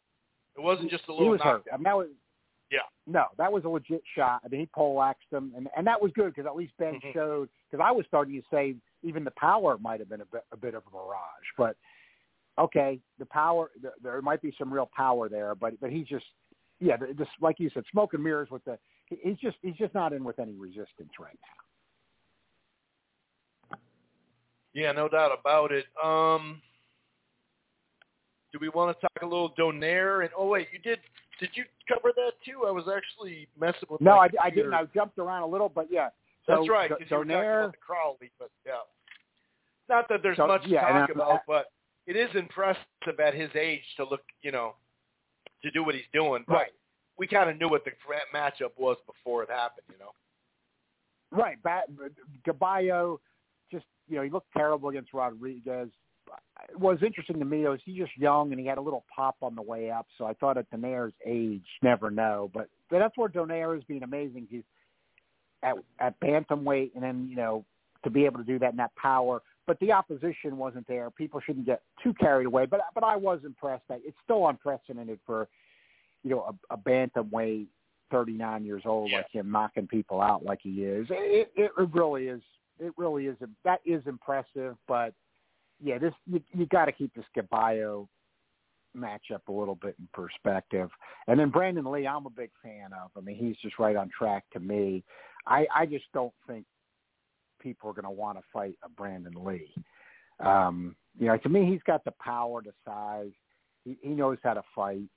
Uh, he's young. Um, yeah, he, he's one of the best prospects out there to me. Um, I, I just don't. I think you know he definitely projects as a welterweight shortly, but he made 140 easy for this fight, so he's a dangerous man. I think for for anybody out there. Um, you know, I, I like him a lot. He's got good charisma himself. I, I think really he's a guy. It's good that he was on Showtime in this situation. I, I think he's really got to be featured more. I think he should be a, you know, I think he should be a top focused guy for for Showtime. Um, you know, and if he's going to be on PBC cards, they're going to want to. I think they should be, you know, featuring him heavily. So uh, I'm a big Brandon Lee fan and believer. I think the sky's the limit for that guy. Any other uh, items you want to discuss before we get to like we've been talking uh, another just completely jam-packed weekend of all sorts of fights that we won't be able to see all of them. Yeah, better you know, touch a little bit more on on just. I did watch Katie Taylor. I thought she clearly won. Mhm. Like you said, opposition wasn't that great, but uh, I like her. You know, she's a, she's a good fighter. I always enjoy watching her fights. You know, good hand speed and boxing skill, and she's willing to fight too. But you know, she's in her mid thirties for a lightweight. I, I think some of the sharpness is starting to go off her punches. Um, I, I did see that, and I think that could be trouble for her against a little tougher opposition at this point. So I think she might have a tougher time if the opposition steps up, like you see some of these other women fighting around 130, 135 pounds. And, and there are, you know, we're getting where there's a lot of good ones. You know, Alycia Baumgardner, of course, looked real good, showed that pop against Harper and Mikaela Mayer. I think we all agreed was was really impressive in that last fight against Hamadouche. Um, you know, I think if there was three minute rounds, I, I have a feeling she's a fighter that'd be getting more knockouts. You know, they're not fighting them right now, but you know, and, and um, you know, Amanda Serrano's out there, and uh, you know, there there's there's some tough fighters. Uh, Katie Taylor's a real good fighter. Uh, she's for real in that sense, but you know, she might be starting to hit the downside. It might it might be tough for her if she gets in one of those big matchups now. Kind of agree with people that were saying that. I, I don't think I think they might have been underrating her talent, but but it just I I think she might be just losing a little bit of that sharpness, and it it might be tough for her from here on out. I got a feeling, and then Bivol continues to disappoint. He's worth mentioning for that reason. The Salamov guy he was in with ended up basically for that level for a, he wasn't legit top ten, and he showed in with anything difficult, and in with that that safety first, that kind of more modern amateur that you see. You see the Cubans do it. You know, you see the Cubans and guys from the former Soviet countries with that, you know, that jumping in and out with the jab it's just and you know again doing it in the pros you know it's just like they're conditioned to it from the amateurs and from that old scoring system. And when you watch those kind of guys bring it and Bivol's become one of those guys and and he showed some power earlier on. You know people talk about Barrera but even before Barrera against some pretty tough guys who were kind of underrated. And you just don't see it now. He just the amateur, the jumping in and out with the jab, and and he, he's he's torture to watch right now the way he's fighting. Um, you know, and, and a guy like that, I mean, he's not looking as good. You know, we've seen kind of guys who maybe they get a reputation of being a little bit avoided for a while when they're when they're doing this, and then the offense seems to shrivel up with those kind of guys as they get a bit older, and then they they end up getting decisioned by somebody anyway. You know, you know they get put in with somebody who throws a lot of shots and, and is aggressive, and and they get out hustled or something like that. He he he seems like a guy that that's headed for that soon. If if he can't get some other big fight, like you know he's going to be in one of these fights with with somebody that we're not thinking much of, but who throws a lot of punches, and he's going he's going to get out hustled. Well, look, he had a pretty tough time with the Richards guy from the UK, really, to fight before this one, who was completely unheralded. So it, it, it could it could be coming, but it, it, it looks like it looks like like like I said on Twitter. I mean, you know, really a kind of almost kind of comparable guy would be Andrade, but but Andrade looks like George Foreman lately compared to Bivol. I mean, with a couple of knockouts, even if lower opposition. Bivol's in with lower opposition. You know, I mean, at least Andrade got a couple of these guys. At least Andrade got Quigley out of there two rounds. You know, Biv, Bivol's going the distance with these guys. So that that was uh, that was disappointing. And then you know, just just an old veteran, it was surprised to see Hank Lundy, Lundy legitimately get blown away by Davis.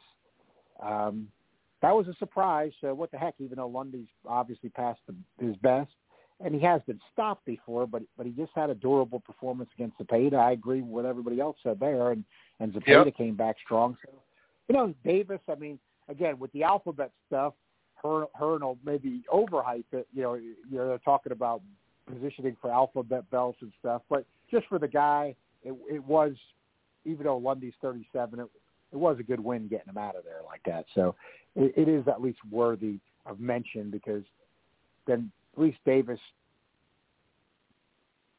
deserves to be in a, in a, in a little better fight next time around.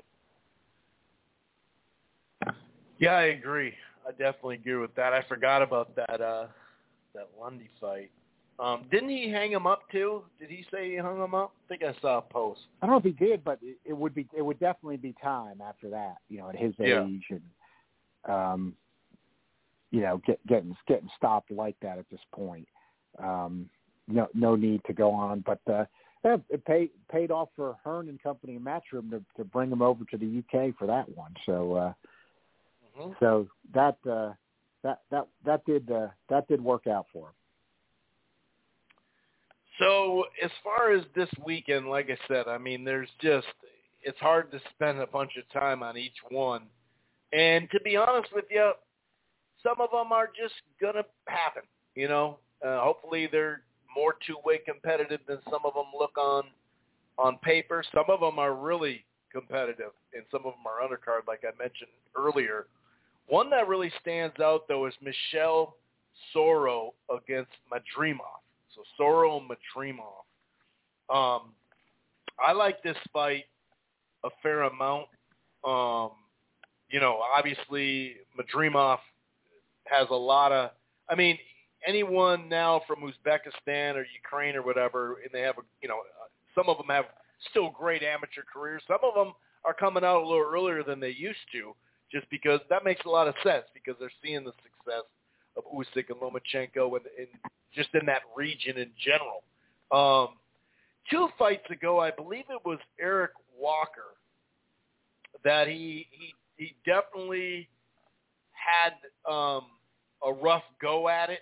Uh, his last fight, he won fairly cleanly. I, I do remember. Um, well, I know he scored a knockdown, but or maybe two, but it you know there I don't know. Madrimov. Speaking of um, that leaping, you know, that leaping hook, um, and just leaping when you punch in general. Madrimov can take it to another level when it comes to that. Right. I've definitely noticed. Um, yep. Soro, you know, he's a good quality fighter. I don't believe he's been stopped. He's he's been a pro for a long, long time. Um, you know, he, he doesn't really have a lot of, you know, I'd say this is already like 2017, 18, that uh, Castaño fight. Um, that was a, you know, it was a loss, but a split decision loss, and it got a little. I remember it got tied up in that um, interim WBA stuff, and uh, Castano ended up getting screwed out of that, I believe. Now that I remember, um, but he's been around for a long time. You know, he's got some draws. Uh, the the Douglas fight. I mean, that seems like it was like six years ago or something like that. So he's been around for a while. We kind of know him, uh, but he, he's a good fighter. He's definitely a good fighter, and I think at this stage, um, I like this fight. I want to see, you know, they have Madrimov on, you know, more of a fast uh, pace, fast track, you might say. Um, Soro give him a good run for his money and maybe even pull an upset here? Yeah, I'm with you, Chris. I do agree. This this is not a hipster thing. This really is a good fight that's under the radar. Um, I'm on board with this one. And you're right. Madrimov does. He's the perfect segue because he is a guy that has lapsed sometimes into that amateur style I was just talking about. You know, where where he he jump. You know, he's got the amateur pedigree, but he starts jumping in and out. Um, Soro has been a really good underrated pro. I feel for at least like five years, like you said, even going back to the Antoine Douglas fight when when Douglas wasn't ruined yet as a prospect, and he held him to a draw. Um, you know, when when Glenn Tapia of course, he turned out to be over the hill, but still, he had won some fights since the Kirkland fight, and you know, Soro, you know, blew him away when he was the underdog. That was really impressive. Like you said, he fought Castano close to even, and you know, we've seen how good Brian Castano is, and he's got an excellent amateur pedigree. I think you know, my question going into this one probably just is what where I haven't even been more excited is just you know, how ready is Soro, um, just in terms of he hasn't taken any beatings or anything, but uh, just the activity level. You know, where's he at? Um, you know, hasn't been, been as active as he had been in the past. Uh, I think you know, with that, if he answers that question, where in a positive manner, in other words, if this is the Soro, you know, was in it with Castano and, and that we're used to seeing, I think he's definitely capable of pulling the upset in this fight because he's got a good offense. So, you know, when Madrimov is is doing that amateur stuff, bouncing in and out, I mean, I mean, Soro can be active and hit him, and he can hit him with some authority. Um, I, so, I think if a good, if a good version of Soro shows up in this fight, he's he's definitely capable of pulling the upset. And he he's quite a bit quite a bit of a dog, a, a bit more than I would have thought. I was just checking it checking on it before uh, before we went yeah. on, and uh, I pull up again. He's a he's up on DraftKings. He's plus three twenty. Um, mm-hmm. So I, I I guess I would have to say. I mean, you know, am I going to write out and say he's definitely going to win? But I I would say if this is the Soro I, I've seen in the past, and and you know that version shows up, I wouldn't hes I wouldn't hesitate to put money on him here and uh, and and go for the upset because I think uh, that's a that's that's I feel comfortable saying that's a good price on him. You know, uh, so I, I like the fight. I'm with you. I think you know, arguably, it, it could end up being uh, fight of the weekend, even with all this action. Yeah, I think so, and I'm even seeing them uh, on FanDuel plus 350, uh, Bet MGM plus 350 as well. So yeah, I thought that would be somewhere in the 200s, maybe plus 185, plus 220 or something like that, plus two whatever. But yeah. yeah, that's that's a good price. I think that's a really good price, um, and that I think that's definitely worth, uh, you know, taking a flyer out. Um, well, we might as well just stay. Uh, well, let's see what else is on that card. Um, was uh, shoot. Okay, there. I just I just took a fly. I just we we talked ourselves into it as we're speaking. There I you just go. took a flyer on Soro. I just took a flyer on Soro as we were speaking. you started you started Nice. make me think. Yeah, it, it really actually is worth taking the flyer on that one. I mean, I think so. Uh, well, Ramirez and Gonzalez, you know, there's not much in that fight. It sure would be nice to have, uh, you know, Zurdo, uh, you know, get in there with it. This will get him a WBA uh, light heavyweight eliminator. Let's see if they actually call it. Um, But some interesting, the Esparza and Ortiz fight has a chance to really pop.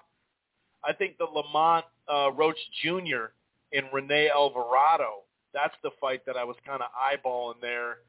That's pretty interesting too. And like I said, there there is a fair amount of uh, you know mismatches or or whatever, stay busy fights, or maybe it'll be just a good TV fight. But I actually really like um, I like that Lamont uh, Roach Rene Alvarado, and um, I'm gonna. It's it's a very. It, I, I don't know how much of a major upset it is or anything, but I'm. You know, if Alvarado, this is the time to to to get a big win. You know what I mean? He's been around for a little bit. And then Lamont, Lamont Roach, I just like this fight. I'm looking at it, plus 142, plus, uh, 175 for Alvarado. That's the highest I see at plus 175. And Roach, you know, minus 240, 250 is the highest there. For me, that's a really interesting fight where it's kind of like, you know, I'm not going to call it a crossroads fight per se, but I think that one at the end of the weekend could stand out as well. Now, Chris, on that one, I do disagree with you a little bit. As I think you're right in terms of matchup. It might be competitive, so it might end up uh, it might end up being a competitive fight, even an entertaining fight. But where I where I just maybe disagree with you a little bit is I don't think either of those two guys are going anywhere. I mean, Alvarado's never really impressed me. I'm not. I've never really been particularly impressed by Lamont Roach either. So for me, I think that's kind of like a, a golden boy putting two guys putting two guys who aren't really going going anywhere together. Now, you may be right. It may end up being, and you know, the odds are close. May end up being an entertaining fight, but I don't. I, for me, that those guys just neither of those two are going anywhere. Um, so that's fair. I think you're. And I didn't necessarily yeah, I, I mean like, man, the winner of this is going to get a big fight, but uh, I think competitiveness it could be a, a tight fight. But I agree with you as far as like, yeah, oh man, he wins this one, dude. He's top five or whatever, you know. Yeah, that's a good clarification. yeah. Yeah, I just wanted to say that. Right, you may you may be yeah, entertained yeah. by that one, and I'm not disagreeing with you. It might be competitive, but but I don't like to me. I go even far as I, I don't I don't think either of those two guys at this point. Like if if people would be advocating for the winner of that to be legit top ten level, I, I would say no. Um, so that's just my my thought on that one. But yeah, getting back briefly to you mentioned Yuniesky Gonzalez and uh, Ramirez. You know, I, I liked Yuniesky Gonzalez. I thought he should have gotten that decision against Pascal. Mm. Lost a, a great tight fight against Shabranskyy when Shabranskyy was still fighting well and, and hadn't kind of been been beaten up and lost it. Um, but then, you know, no shame in the sense that a very good fighter. I mean, Gvozdyk had probably his career best performance and and blew away uh, Gonzalez, and then you kind of just didn't hear from him again after that. And he's been fighting a little bit, winning, but just not real active. He's like 36 years old now. Um, Ramirez has looked pretty good to me lately. I mean, he's got tremendous size, you know, even for light heavyweight, even though he was at 168, he's got great size for light heavyweight 175. I don't think it's a joke when he talks about moving up to heavyweight. He's actually talked about that a bit lately, even though I know it's one step at a time, but he, he's big. You know, I don't, I don't think, and, and you know, he is aggressive and will work the body. Like I've said about him a lot of times, strange thing about Zurdo Ramirez that I, I can never really think of another fighter like it is he's very, very effective with that body attack and, and he can mount a vicious body attack, but his his accuracy and the way he throws to the head is strange. He's a much he's a much better body puncher uh, than anything else. Um, so I would just think he'd have too much left for, like you say, you know, alluded to for Yuniesky Gonzalez uh, at this point. That you know Ramirez is arguably maybe going to be pe- about peaking, and Gonzalez has got to be past the best of what he ever had, and you know he came from the Cuban amateur system and stuff, so where they have a lot of fights, uh, even as an amateur. So I, I just don't think I don't see what he'd be able to bring at this point. You know, he's going to be right there for Ramirez. Ramirez should be able to uh, get him out of there. Um, here's another prospect fight that you know right when he came out, Richardson Hitchens. I, I heard a lot about him. Um, you know, born in Brooklyn, so he had a little bit of hype behind him. Um, you know, he hasn't. I mean, the Mendes fight was a very competitive fight. I think that was his last fight. Um, other than that, though, hadn't really been, you know, tested too much. And not to say that this is going to be just a major test or anything like that, but I feel like maybe an extra fight or two um, Hawkins has, has at least been in um, as far as, you know, being able to test him and whatnot. And I don't know. I just I haven't been all that um, I- I- impressed with uh, Hitchens. I, I just really haven't. I, I, as an amateur or as a prospect on the way up, and you know he's barely favored in this fight. I'm looking at it right now. Oh, it's funny because oh man, that's weird. I actually was looking at FanDuel, and they have it a tight fight. You know, uh, plus 136 for Hawkins. But then I'm looking at some other. Yeah, I didn't realize that there is a, a plus 240 out there as well. Um, what do you think of Richard uh, Richardson Hitchens? Uh, like I said, as a prospect, I still got to see a lot more from him to get uh, thinking that he's going to climb a ladder and whatnot. Yeah, I, agree with you, Chris.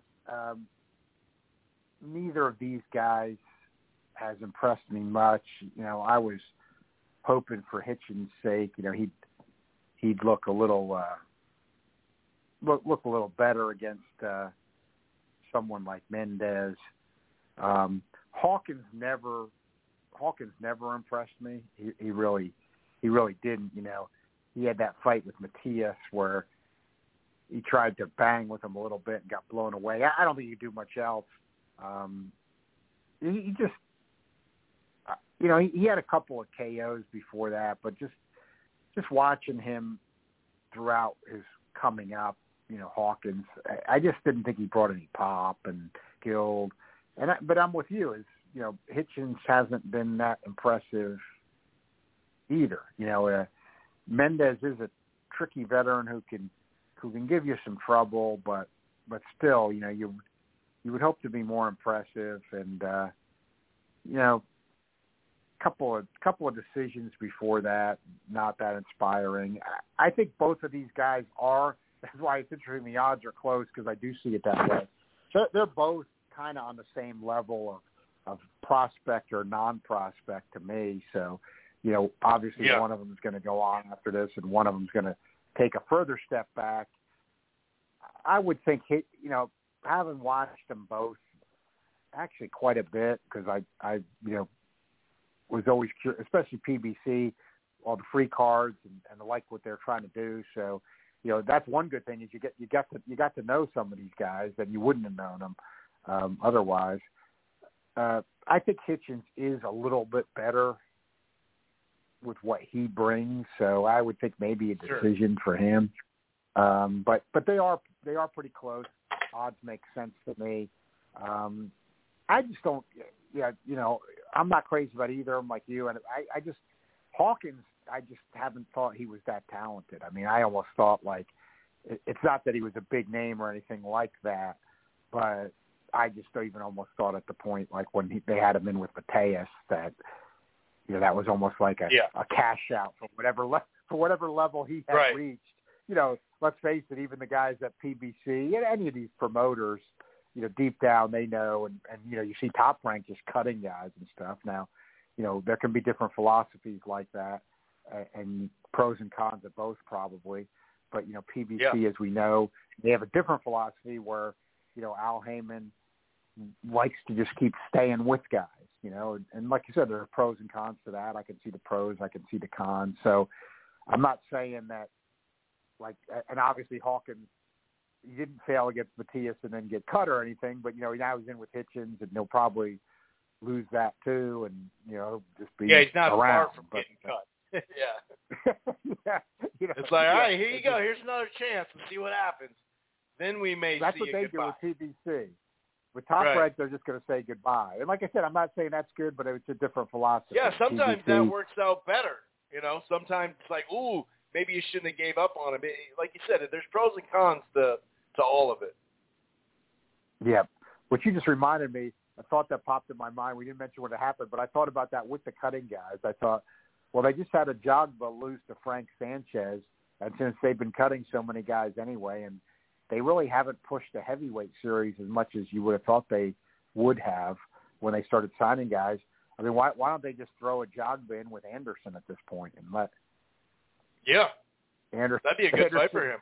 Anderson score, Anderson score you would think would get the win in that one, and uh, you know of course Jogba has power, so it, it keeps Right. the fans You interest. can And see that I, maybe. I'm just saying, Yeah. Yeah, instead of just before they if they're thinking about cutting them, instead of just cutting them, what, what, how about putting them in with Anderson 1st Mhm. Okay, but then back to this back to this weekend. Yeah, so I, I would be I, I'm with you. Neither of these guys to me are are real significant prospects, but I I do think Hitchens looks a little bit better. So I agree with him being a slight favorite. I would think he should be able to uh, get a decision in this one. Yeah, and then like I said, some of the main events, you know, who really knows what Marcus Browne has at this point? You know, it's not like Beterbiev's been like the most active guy. Uh, he's got that one really, really good win, and he just had whether it's injuries, whether it's promotional stuff, he's just kind of been a start, uh, stop and start type of guy. Uh, it does look like Dave Morrell Jr. They're looking to get him rounds. Fox is a guy that a little while back got stalked by Liam Williams. Did go 12 rounds with Andre, so maybe they're kind of measuring stick. I think they're just trying to get him some rounds. Um, so Parker and Chisora, the rematch that everybody wanted, right? Because it was like fight of the year. And, okay, maybe not, maybe not. Maybe I'm going overboard. Um, I do like Chisora though, like his personality, and I gotta say, like win, lose or draw, that guy's resume is really, really deep. And shoot, I mean, he gave uh, Usyk a way better fight than Anthony Joshua. I mean, he was in that fight. He won like it was like a seven to five fight, eight to four fight or something like that. Chisora was definitely in that one, but um, you know what I'm hoping is that this one's a little bit more fun to watch because the first one was a bit of a stinker, know. I I I, was I got I was kind of entertained by the first one. I didn't need a rematch, but uh kind of entertained. I thought Chisora was close. I mean, you're right with his personality and since he comes forward. I mean, he he's kind of one of those guys that is entertaining enough to watch. He keeps losing, but you know, there's enough entertainment. You'll watch it. Then here, I mean, I am going to watch this uh, heavyweights Right. You know, talent wise, Parker is far more talented. Should handle him easily. I liked it that I was really interested with that trainer matchup in the first fight. You know, you don't have that very often, but I was. You know, Andy Lee had joined the Parker corner, and Buddy McGirt was doing one of his reclamation jobs with Chisora, and you know, Buddy McGirt is as good as anybody as a strategist out there in the corner, and I thought he did his job with. He, you know, a lot of people thought Chisora won the fight, and McGirt had a game plan for him. And to Chisora's credit, probably because of the stature of McGirt, even though Chisora is a veteran fighter, uh, where you would then sometimes see these guys not listening. I mean, he, he listened to instruction. I, I enjoyed watching that, and and you know, he almost pulled off the upset. So I'm not completely counting him out. I don't. I'm not sure exactly what the trainer situation is going into this fight. Um, but uh, you know, Chisora did did listen, and like you said, he did give Usyk a pretty decent fight, especially when you know, and you do have to look at it. I mean, Usyk ended up beating Joshua, so you know, a little more credit to Chisora there. Um, Mhm. You know, Chisora's got to be in shape. You know, you see these moments people make fun of, but there's truth to it too. I mean, you know, he starts breathing Yeah. hard or starts gasping. you know, he can't afford that. You know, you know, Parker Parker lets people off the hook with his lack of aggression. I mean, when when Parker opens up, he does have good boxing skill and offensive skill, and he is a competent boxer. But his problem is the inactivity in the ring. He just doesn't throw, and he was doing that in a lot of spurts against Chisora, and his corner had to get him to pick it up. And when he finally picked it up, uh, you know, I think it was enough to make it clear he he secured the decision. Some people didn't agree, uh, and you know, people I respect. I mean, there were people I respect who thought Chisora won that fight. I I thought Parker did enough to win. Um, I, again, I don't think we needed a rematch, but first fight was close. I mean, and I'm with you. It wasn't wasn't like a spectacular slugfest, but there were things But it was competitive. I did, yeah, I did And I'm not and I'm not going to complain and- about competitive fights. You know. Yeah. So I don't know. I don't know what Hearn here. We didn't. I really do think even now we didn't need this rematch, but I, I'm going to watch. There was enough enough intriguing about the first fight, but I, I would think that Parker, as was the case in the first fight, Parker's still just got too much talent for him. I mean, Parker's just on a different level of talent, even though the first fight was close, and he he should be able to do whatever he needs to do to win in there. And Chisora's got okay pop, but you know, even though he, he got Takam out there with basically a couple of shots, uh, generally his game is not, you know, he he's not a one punch puncher type guy. I mean, he's Right. he's big, he's got power. I mean, he's not underpowered or anything. He's got power as No, a sure. heavyweight. He comes forward, but but he's not generally outside of just a normal heavyweight.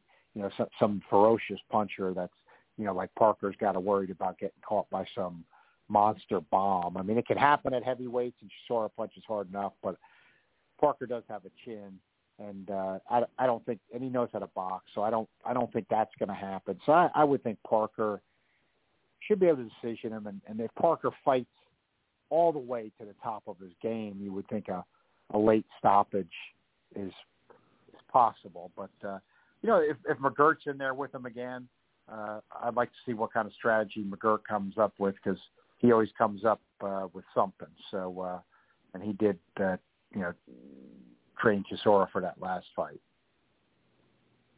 Yeah. Yeah, I like Parker by decision on that one too. I did see you know how photos can be misleading, especially when people have like they don't like they're not training or anything like that. Sometimes you can see someone right when they're done training and they just lost six pounds while they're training and their body looks good. Or sometimes, like for instance, when you go swimming and you swim a long time, you get out of the water, your body's going to look a lot better than before you went in. You know, just that's just kind of a natural thing. Um, but I did see this photo that I was like, God, I hope Chisora's in shape. You know, it's, it could have just been the angle and how he was kind of squatted down, but I was like, oh, that could be breathing heavy, like you said. Um, and then, um, by the way, li- who, who's ever listened in the browser, uh, 90 seconds, that will cut off. You can call 646-381-4990. That's 646-381-4990. You have over a minute to call in. The browser cuts you off. We do still have uh, an hour left of the live, you know, after the live stream. Just so you guys know. Now, now we go from one rematch to another one. And this one was kind of a surprise one because Tommy Fury got hurt. But Jake Paul and Woodley Part Two. You know, I'm, glad Amanda Serrano is getting some uh, love off of this. I do like that Jake is, uh, you know, promoting her, and and that's cool because you know I've always liked her as a fighter, and women's fighting in general. Any kind of push you can get, I'm all for. I'm not, you know, I'm not bought into this one. You know, the Tommy Fury one where you're facing a boxer uh, who's been around Right. the sport but hasn't been around the sport quite like his brother was and his father and all that. But um, I get why they put in Woodley. I know he was training as a potential backup, uh, but I, I got to say the second time around, it just doesn't do a whole lot for me. Now, hey, if it you know if there's a good fight, I'll, I'll watch the replay someplace on Daily Motion. You know what would be at that point legally, uh, not necessarily live stream it illegally, but um, it's just I'm kind of kind of out on this one. It's kind of like been there, done that. I know Woodley, you know, put Jake on the rope or kind of almost through the rope, um, but he got hurt not long after that. Uh, what are your thoughts on this one? Uh, I just I'm not. Maybe it's just because there's such a collage of stuff. It's just kind of like, oh, by the way, Jake Paul's fighting. Uh, Chris, I see it the exact same way. You know, I've I've been actually somebody who, even though I'm an old school boxing guy, I, I I've been okay with the Jake Paul thing. I mean, people know who he is. It brings entertainment. I thought it was cool that he wanted to box and not do MMA, just in terms of for the popularity of boxing. Uh, I I thought the way the stuff was packaged, even the first fight with Woodley on Showtime, I even surprised myself. I ended up buying in and enjoying myself. Um, but we're getting pay per pay per viewed out here. I've been saying Yeah. it. You know, you could try to say it That's- was a different that's market, but now part of it's, it. it's, it's, Since It's not all October, we've been getting from- just pay per viewed. We've been getting hit over the head with pay per view since October. Yeah, we're getting pay per viewed out, and I go back to I think the year I'd have to look, but it was around 2015. This is worth bringing up again because I think it is bec- it's getting back to an old problem with the sport. You know, like like the way I saw kind of generally the way and it fits in with kind of this Paul pay per view. e- Even though some people argue well, it's a different thing, but hey, it's Showtime putting it on. You know, and Showtime does uh, obviously does a lot of boxing still, but you know, you got you got to around 2015 or so. Um, you know, when HBO was still in there and show, I mean, they they were just they just started running more and more pay per views, and you know, boxing fans were subscribed to premium cable because that's where they were seeing their boxing. You know, for me, there wasn't even any charm to it. I mean, ESPN's Friday night fights were basically garbage. They'd been for a long time at that point. I mean, it was just the lowest of the low. So, you know, I didn't even count that as really being a free. It was a free TV series, you know, basic cable, but it just didn't count. It the only significant fight they had thrown on Arreola Stiverne two uh, around that time, which was a surprise, but was good. But but that was the exception, not the rule. You you just that was like like a that was like a dinosaur, like that came out of nowhere. You know, the extinct species that popped up out of nowhere. But getting my point is, kept running the pay per views. Then the the regular HBO and show cards were getting worse and worse. And you know the ratings the ratings started dropping and the pay per view buys started going to the tank. Let's face it. The exceptions were, you know, Floyd Mayweather, and then the the boom that was Mayweather Pacquiao. Because remember Pacquiao's pay per view numbers had even started to tank. So, you know, hi- his individually after being strong initially. So, or had built up to being strong. So, so then everybody just got in this thing where they couldn't make any money on other pay-per-views, but they didn't want to pay for the fights on regular HBO or regular show. So they were all just waiting for, you know, what, what's what's the next, you know, Mayweather Pacquiao thing going to be? And you know, you had Mayweather McGregor then did it like that, but you know, then, then things were shriveling up, and then PP, P, PBC finally said, I think intelligently, look, we got to get something out there where people can see it, build this base back up, you know, before we start doing this pay-per-view thing again. And you know, they they did it to a degree, but a little prematurely started going heavy with the pay pay-per-view. And uh, you know, like you said, DAZN's talking about it now, and and uh, you know, Top Rank just had one with PBC. Um, so now, you know, we're, we're getting bombarded with them, and they're talking about more to come. What I'm saying is, to me, we've already seen this movie. It's not going to Yeah. work. Okay, so this, in other words, this model that we're drifting back into right now, we already know does. To me, we already know doesn't work. Uh, so they're going to have to face you know face the music soon that you- you're drifting back into a model that doesn't work and you might not have the next Mayweather Pacquiao right at your fingertips. So, you know, why I'm talking about that with the Jake Paul, I have to draw the line. Yeah, those too. Guys don't have Oscar either. You know, with with Right. Floyd and Manny had Oscar to fight. A lot of these guys don't have Yes. a name like that beyond Canelo. You know. And with respect to Floyd Mayweather, the way I always I see the Mayweather success story a little different than some other people spin it now too. I see it the way you did. Like Floyd Mayweather was a guy, a good fighter going along, wasn't drawing any real big ratings or pay per view numbers for that time period, you know. Was okay here and there. Um, and you know, Gatti was a pretty big name at that time, and, and you know he even had Yeah. one with Gatti that did okay and blew him And away. Zab, no doubt about that. You know, the Zab Right, Judah one was right? good, You know, but it took yeah, a while to get you know, there. was doing right. It was doing okay, but but like when they say that, I think the key to me then was because right, Oscar De La Hoya, you know, he, he went back to '92 Olympic exposure, kind of like the tail end of where you're really arguably, yeah, I think that probably would be a good point to draw that line. You know, the, the last Olympics where you really were getting that old school boxing exposure. Like I remember the amateur. Think about this now. Compare, you know, you know, like if you had this now, like the the uh, the uh, amateur Oscar De La Hoya was on the cover of Rolling Stone. I mean, we're not talking about the pro being marketed. We're talking about U.S. Olympian Oscar De La Hoya boxer you know, on the cover of Rolling Stone, which, you know, this is when Rolling Stone was big. So magazines were big. You got to go back uh, 30 years. So um, what I'm getting to with the Floyd was, right, Floyd needed that door open to me. Like he had, he got the shot of fighting Oscar De La Hoya, I think what you said. And then that fight did a huge pay-per-view number. And then to me, then like Floyd Mayweather ran with it. It's completely to his credit. Like Mhm.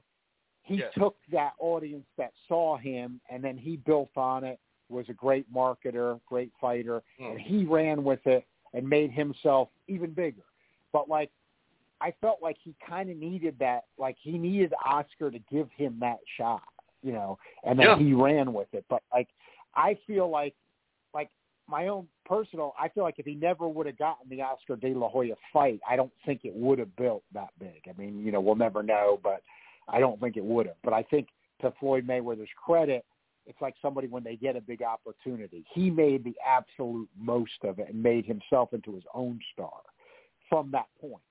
So, you know, we're, we're still waiting. Like, like you know, there's hope in it, and it just it may it may not happen. I mean, you know, this is like lightning striking, and and when that's their whole business plan strategy, because that's what I feel like they're doing with Tank Davis, and they they almost kind of don't deny it. Like you heard a little talk about it with Yeah. Errol Spence, who I love as a fighter, but then look, Errol Spence, you know, he got in the accident and then he got the eye injury. So, you know, obviously those are things that happen, but that kind of threw that plan to the side. But what what they were saying about Errol Spence, you know, like the the pay per view people, Showtime, everything, like kind of this idea, like like when they build a baseball stadium with small attendance to make the ticket seem more in demand. Like we're just going to have him on pay per view only, so it seems like an event, and it's going to build from there. You know, I I don't know. I mean, I, I, it's just like that small baseball park thing. I mean, sometimes that works, but sometimes it doesn't. In other words, sometimes just not that many people are seeing you. You know what I mean? Well, in And- and- and Canelo, it's not like Canelo's still at 160, so that would be the big fight to build to. That fight's not going to happen. You know what I mean? He's already going to be at Right. light heavyweight anyway. You know, so I think Yeah, that was actually point. their plan. You know, I think that was actually their long-term plan, but that's that's not going to happen. Right. But what I'm saying is like I don't think yeah, you're right, and that's a good example. Like Spence would have been Canelo and maybe but see, even Gervonta Davis doesn't really necessarily have that guy unless you think maybe that Ryan Garcia social media following things for real.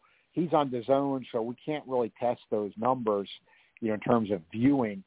But like what I'm saying is like I don't know if if I, and I'm and I don't know what the numbers are. I'm not going to claim I know, but let's just say that that they're two hundred thousand. Like I don't know if you know Gervonta Davis just being seen by two hundred thousand dollars on a PPV every six months is going to automatically make him Right. Pacquiao Mayweather type star. I, I, I mean, No. and I think that they really honestly are thinking that that's going to ha- that that's what they're hoping for, and that may not happen. I mean, I, I don't I don't know if he's already what twenty seven. I mean, I don't know if that happens. You know, with that style. I mean, you know, where where then they can Yeah, I, just, I you know think they're probably pretty realistic that they don't. They know they don't have an Oscar to go fight. Um, Ryan Garcia clearly is the biggest fight right now. Lomachenko's a solid name, but I also think that it, it's kind of like what they did once in a while with Morales and Barrera, where they can make a little money on these events, and it, it'll help Yep. Showtime's budget too. They can make a few million, and this is kind of. It's funny because I got a message last week and I made a list of all these pay-per-views that did under 300,000, some of them under 200,000 that had big names in them. Oscar De La Hoya did two, you know, pay-per-views that were under that were in the 200,000 range. Uh, Genaro Hernandez and whatnot, but it was just a different climate, you know, Trinidad was there. I mean, a lot of Mosley. There was a lot of fights in front of them, and it is a little bit, it is a little bit different. I really think it is. They can make some money off it, so this is what we're gonna do. You know what I mean? It's just like a I think you're right. Not- I mean, that was you know that. not a far-ranging plan per se.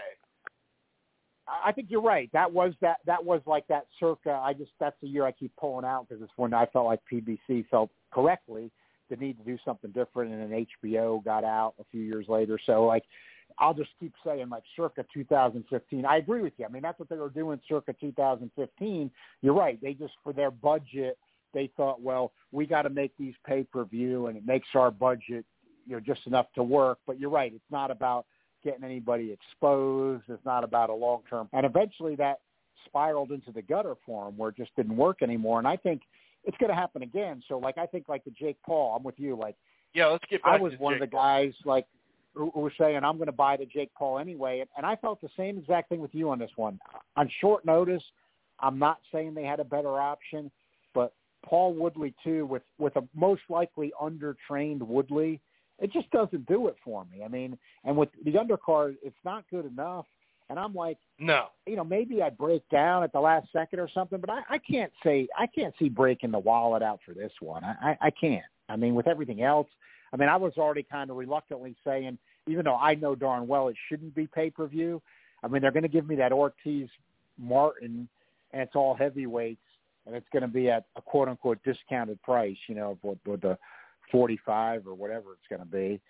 I'll probably Right. on New Year's night. I mean, I'm probably going to get that, but then I'm looking at it like you. I'm like, you know, you can only get abused even as a hardcore boxing follower. Yeah, so that's a much. perfect Fox fight too. You know, Ortiz Martin, sign me up for that on a Fox fight. That'd be great. You know, be all right, cool. That'll be a good scrap. We know that. You know, like Yeah, entertainment. it would have been a perfect would have been a perfect Fox card, and I think it would have been a Fox card. It's just that they're doing the calculations just like you said. Now, Right. even with Fox, they're saying, you know, Mhm. we, we can't get enough advertisers to even make paying or, Right. Ortiz and Martin and that whole card worth it. We're not going to do Yep. that anymore starting in 2022. I mean, I, I think Keith Idec's real credible. You know, he wrote for the North Jersey papers. I, I like him a lot as a writer.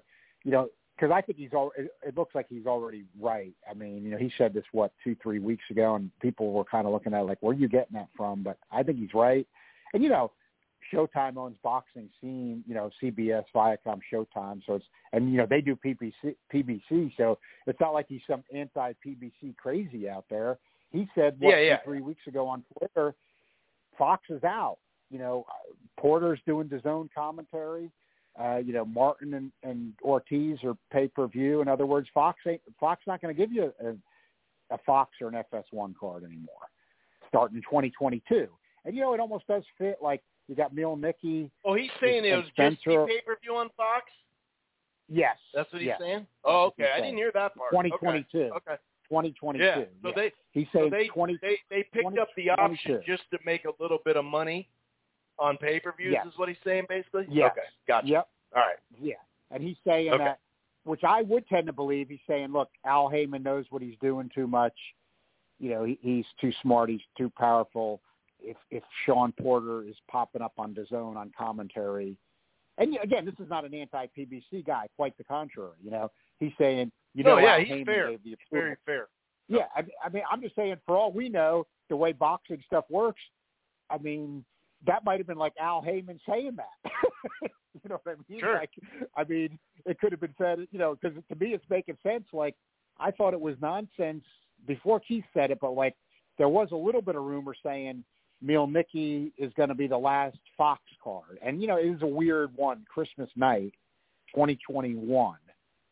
And then we've got a week later, literally, we've got Ortiz Martin, a typical Fox card on pay per view for a discounted price. So that kind of looks like to me the circumstantial evidence of what Keith Idec says looks like it's probably reality. So, you know, it, yeah, and when you read their quarter reports, when you read their quarter reports, they were making money on those pay per views. So they put it right in there. Yep. So yeah, Yeah. I, I wouldn't doubt that. I hadn't heard that only pay per views. I hadn't heard that part. But the more I think about it, it's like, huh.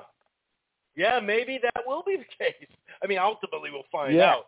But because the other rumored fight that we hear about is supposedly a discounted pay-per-view as well. So, yeah, we'll see how that works. But yeah, Idec is a very fair uh, reporter just in general. We like to, you know, we talk about Jake Donovan and a, and a variety of other, well, not not that variety, but you know, at least some solid, you know, consistent. I guess that's the thing, consistent reporting. So I think that is, uh, I think that's fair.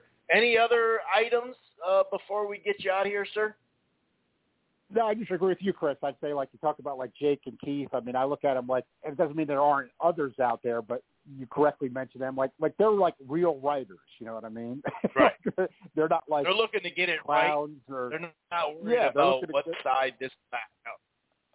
No. right. They're like real writers. They're like real Right. re- reporter writers. So you know you can take you can usually take that stuff seriously. Like yeah, that's like your old classic journalistic type standards a little more. So um yeah, that that's what I think. And Keith was the one that said that. He he's the only one that said it about the Fox and he's the only one that Yeah. said it about the Porter. But you know, I'm looking at it here, we're two weeks left in the year and I'm like, that looks like it might be accurate. I mean, you know, Sean Porter popped up on DAZN doing commentary and you know, Fox you have one week non the, the last week of 2021 it's on regular Fox on Christmas night and one week later the first night of 2022 it's a pay-per-view on a fight that nobody would have thought would have been a pay-per-view. So Yes, you got to really watch It wonder doesn't matter if it's half the price or not. It's still it just it's like no thanks, you know. yeah, it shouldn't be. And it, even for the most hardcore nut, and I've gone through. I got to admit, I'm up. I've been up and down in my boxing following life, where I'll legitimately like go on a boycott, like for the reasons we're saying, and hold to it. Like Yeah, really, yeah. you know, I mean, for a, a long period of time. But I've also been on the other end where I'm be like, I just want to enjoy boxing, and I like even sometimes some of these characters, even if it shouldn't be a pay per view, and I'm buying it, and I've gone on those streaks. So I was kind of Yeah. cool. opening up the Right. purse strings doing that. But I'm with you. You know, before I go, like Jake Paul, I'm like, nah, you know, not not with the Woodley rematch with all these other pay per views. And then I saw, you know, you kind of teased it, so it's worth throwing out as we wrap, as I wrap up. You know, Thurman Barrios. I mean, you know, you know that, and that fits with what we're talking about. I mean, that's late January, talking about a, a pay per view. Um, it, it, it this can't this can't sustain. It, it it really can't. It hasn't in the past, and it can't now. I mean, things have even changed more. So, uh, and, and you've got Yeah, less it's short money. to build on. Definitely short money. Yeah, it's And that's been boxing's issue money, for the longest time. You know? yeah. So I don't know then where it. I don't know where it all ends up yet, but uh, that's why I mentioned at the at the start of when we were talking that Top Rank's still throwing stuff out on regular ESPN. The way things have shifted, I mean that might be the last ditch attempt at getting some broader exposure for the sport, as as long as they keep keep with that. Um, Yeah. but they're still announcing stuff, so I guess they're going to do it at least for a while. But that's, but we'll say I do think Morrell and Fox is a mismatch. I mean, you know, Liam Liam Williams can't stop any higher level guys. You know, he stopped Fox, like you said. Andrade went to a decision with him, but I think it's a mismatch. You know, Morrell's for real to me, but again, this is a Fox headliner, and not good. Fits kind of what we're saying And as we're wrapping up 2021. I mean, that's that's just not good. You know, it's just not. I mean, R- Morrell's for real but the matchup is just garbage. It, it's just garbage. So, uh, and you know that's Fox getting stopped by Liam Williams at 160 pounds. You know now he's fighting Morrell at 168. Yeah. That's the difference. I mean, because Fox, you know, Fox is you know lanky, thin guy. I mean, uh, it just it looks like they're good. just trying to get him some rounds, you know? Here, here's some rounds. Yeah, Get some rounds in. and, and I don't think this. I don't think this one will go rounds. I, I think even though Morrell's not that aggressive, uh, he can get over. But he is more aggressive than Andre. You're right. It, Yes. He does look And- to and he'll get get, an- you out of there. Yeah, he'll get an overmatched guy out of there. So I think that's a that's a bad headliner. That's that's going to be a, a mismatch, and uh, that's about it. We got a lot to uh, we got a lot to watch this weekend. But but I'm with you. The Jake Paul thing, I kind of was liking it. He was an underdog against Tommy Fury. That made it interesting. Fury been boxing. Uh, but this underprepared Woodley not going to do it because Jake Paul wasn't close to knocking him out. So I think you know he might just get maybe an easier decision this time. But I mean, what's that really going to do for us? Uh, you know, not much. So and it's not it's not good enough of a card all the way around. So uh, not, yeah, not no, a, not at all. Not a not a good one. Not a good one in the midst of the pay per view bombardment. Well, either way, enjoy the weekend. We'll definitely be back uh, next week to talk it through. Yep. Thanks for having me as always, Chris. Have a good night. Yep. Have a good one. Some other, I'm in about, about to go to Carcino, Gongora Richards. That is a tightly, tightly match. I've actually heard some folks in the UK talking about that plus 130 for Richards, plus 140, plus 115, plus 105. The highest is minus 177 that I'm seeing for uh, Gongora. I think Gongora win, but that that's probably a good competitive fight. See, a lot of this stuff is going to be, like I said, the undercard stuff. That's really going to give you the potential for a competitive fight uh, because a lot of the main events – are just kind of getting them out there. That's just sort of Parker's a close fight on paper to an extent. Um, and also, I mentioned that uh, that Jose uh, Valenzuela um, for a prospect level fight. I do like that against Dulé. Dulé's a good fighter. Uh, we've seen him multiple times. For a prospect level fight, I do like that. Um, so that should be a good fight. Anyway, let's go ahead and bring in Carcino of course, Carcino for Life, YouTube and Patreon and all that good stuff. Carcino, man, what's going on, buddy? How the hell are you, man? How's the weather oh, down there, anyway? How's the weather? Oh, are you getting some there, of this, man. Just glad are you to getting be some here, of this man. tornado stuff? Yes, I this am. tornado stuff too? Golly, it's lightning like crazy out right now. I feel like we're in July. Man, it is crazy out here. I'm looking at it like I can't even believe what's happening. Dude, five days ago it incredible. snowed 12 inches, and basically the snow's almost gone. And it just, it literally on Friday snowed 12 inches. Today it was like a high of 57. It's melted a bunch of it, and now it's, you know, just raining cats and dogs, and it's, the wind's picking up. It's supposed to get up to like 70 miles an hour wind and shit. That's crazy, Oh, man. man. It's December too. This is December. Like what the hell, man? Yeah, I've been in the house working all day, man. I had to make up for the whole birthday weekend thing, so it was just like crazy. all the news. Yeah, I bet. Happy stuff that's been birthday. Oh, thank you. Uh, yeah, this news and everything that's flying around here. Like today, it's been like a whole Twitter war going on with Leonard Ellerbe. Like if, if I'm Yeah. like, if people knew how much Leonard Ellerbe don't even talk in real life, this is what it's so. It's funny now because he's like the quietest guy in the world. He really doesn't. He don't really used to never do interviews, really, and didn't really speak that much. He's a very nice guy. Now it's it's entirely like he's the he's got to be the face because Floyd's not there. So Leonard, He's very active on Twitter now. You're all right. The last year or so, it's been it's been a lot more active. Him and Eddie Hearn are like the most active guys on Twitter now. it's like, damn, that's all they yeah, do is sit Eddie's on Twitter all day. been- Eddie's always been that guy. That's true. That's been him. Yeah, yeah. We're used to that. Right. So right away, Eddie was used to being on there, and um, seeing Leonard Ellerbe come on there, he normally would retweet something or make one post Right. and be done. Now he's fighting with fans. he's he's arguing with people in, in boxing, like media, and people who's not even here. And all of our pay per view numbers and everything else. And I'm like, man, this is crazy this week. This whole week's been crazy. All all because Terrence Crawford called out uh Errol Spence. A lot of this is happening. I'm like, Errol Spence is not really represented by Leonard Ellerbe at all. So Yeah, no, I didn't even sense. know that had anything to do with it. I thought it was just because you know people are looking for Tank to fight someone in the top five next fight.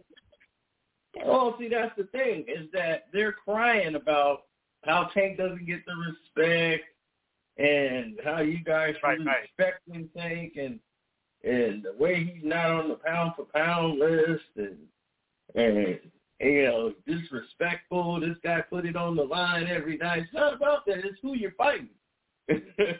like I mean, really, it's just Pedraza. like somebody else stated, and now I agree a hundred percent. It's been soft town, and like before this, he was fighting Rolly. Does, does Rolly even have fifteen fights? I mean, Rolly. I was so like, glad when Rolly got thrown off that card. To be honest with you, I was so happy when that Cruz came back on. I was like, yes, dude, thank God. But here's the Rolly already lost. Rolly shouldn't have been they're in that gonna spot anyway.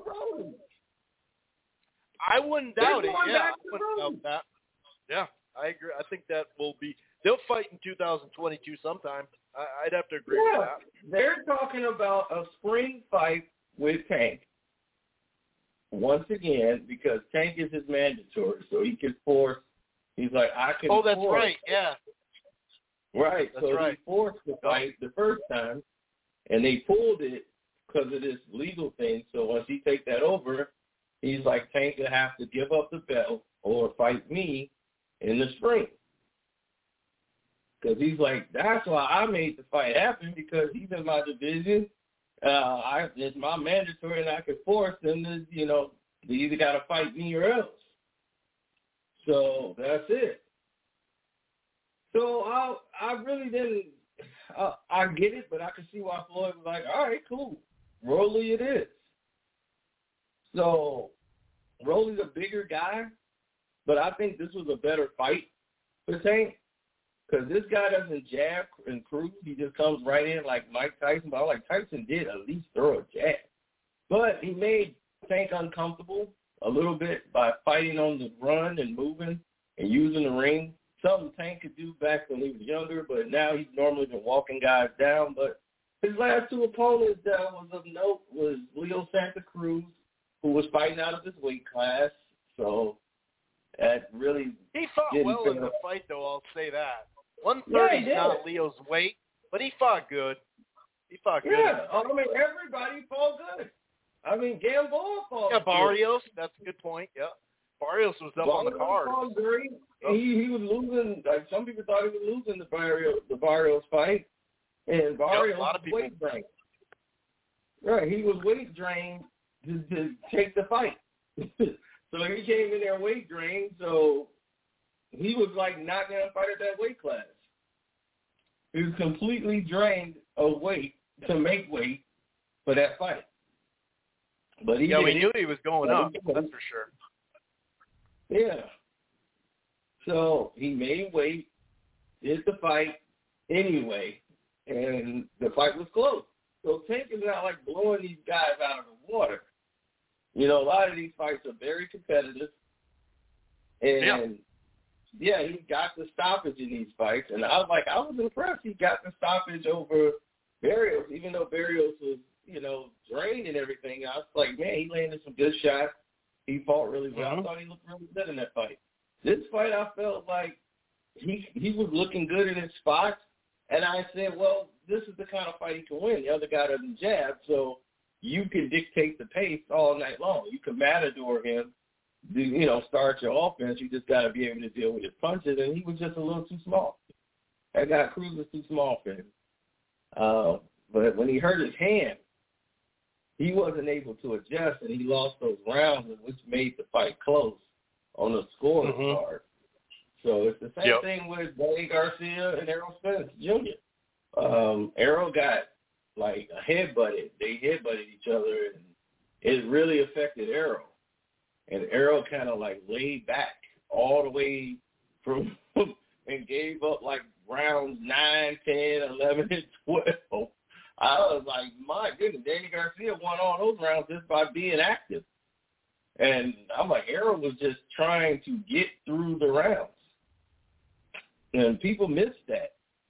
You know, because he was so dominant early on in the fight that everybody just totally forgot about what Danny Garcia did at the end of the fight and actually made the fight close. It was actually a seven-five fight. When it was I didn't see it tally seven of all the five, but Yeah, I didn't see obviously seven did, five, but I see what you're saying. yeah, he swept those last rounds. Arrow did not do anything in those last rounds. He gave those rounds away because he felt like I'm up big.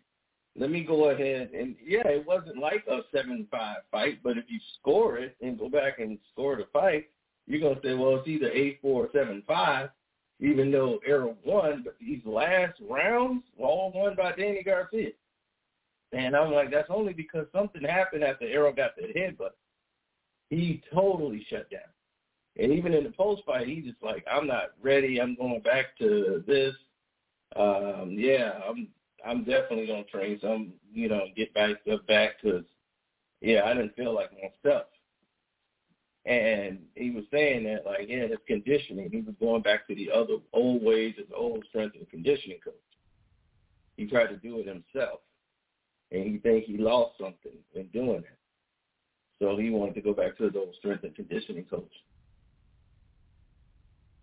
And at that point, I knew he was never thinking about fighting uh, Terrence Crawford. And the only way it was going to happen is something like this was to happen where they make someone the mandatory because the mandatory got beat last week. but for the IBF, so now it's like, well, he was he would have been the mandatory. And I think today the IBF when it made Terrence Crawford the mandatory, I think. Not You think. IBF's going to do that? It's very rare. Yeah. It has happened though.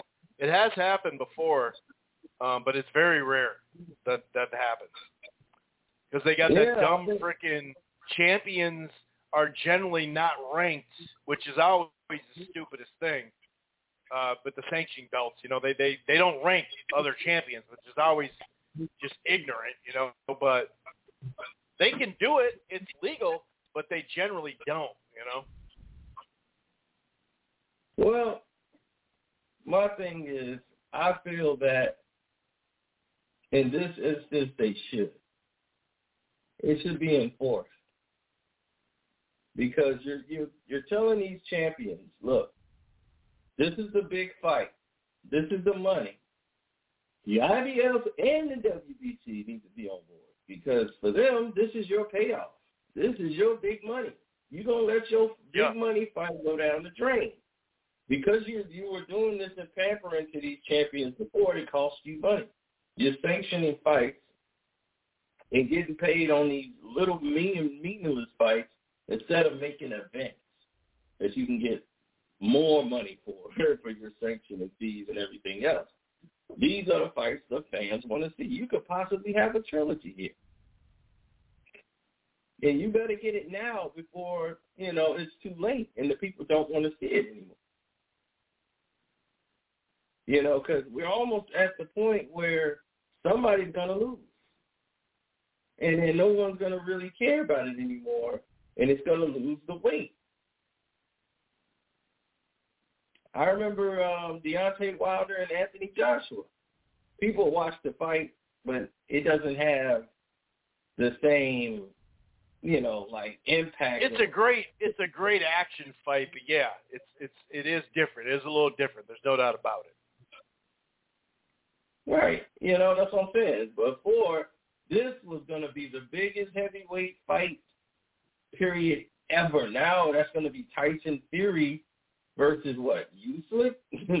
Because now it's like, okay, if one of them gets beat, eh, it don't matter. They, they get beat all the time. Well, we'll get a good fight. We'll tune in and watch it, but it won't be as massive. Because guys have been losing.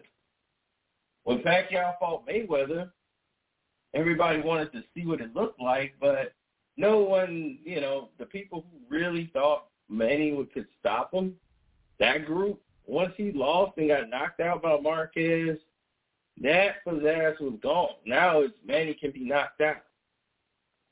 So it's possible that he could lose. Plus, that's a different fight. You know, both those guys are so popular. You know what I mean? Because there was plenty of people that still thought, uh, you know, Pacquiao would do it, but it's not even. It's it's it's hard to compare that because those guys both could do such good numbers on their own. You know, for a while. So Yeah, I don't know who who in the world actually truly believed that because I don't think a pep was still rolling at that time.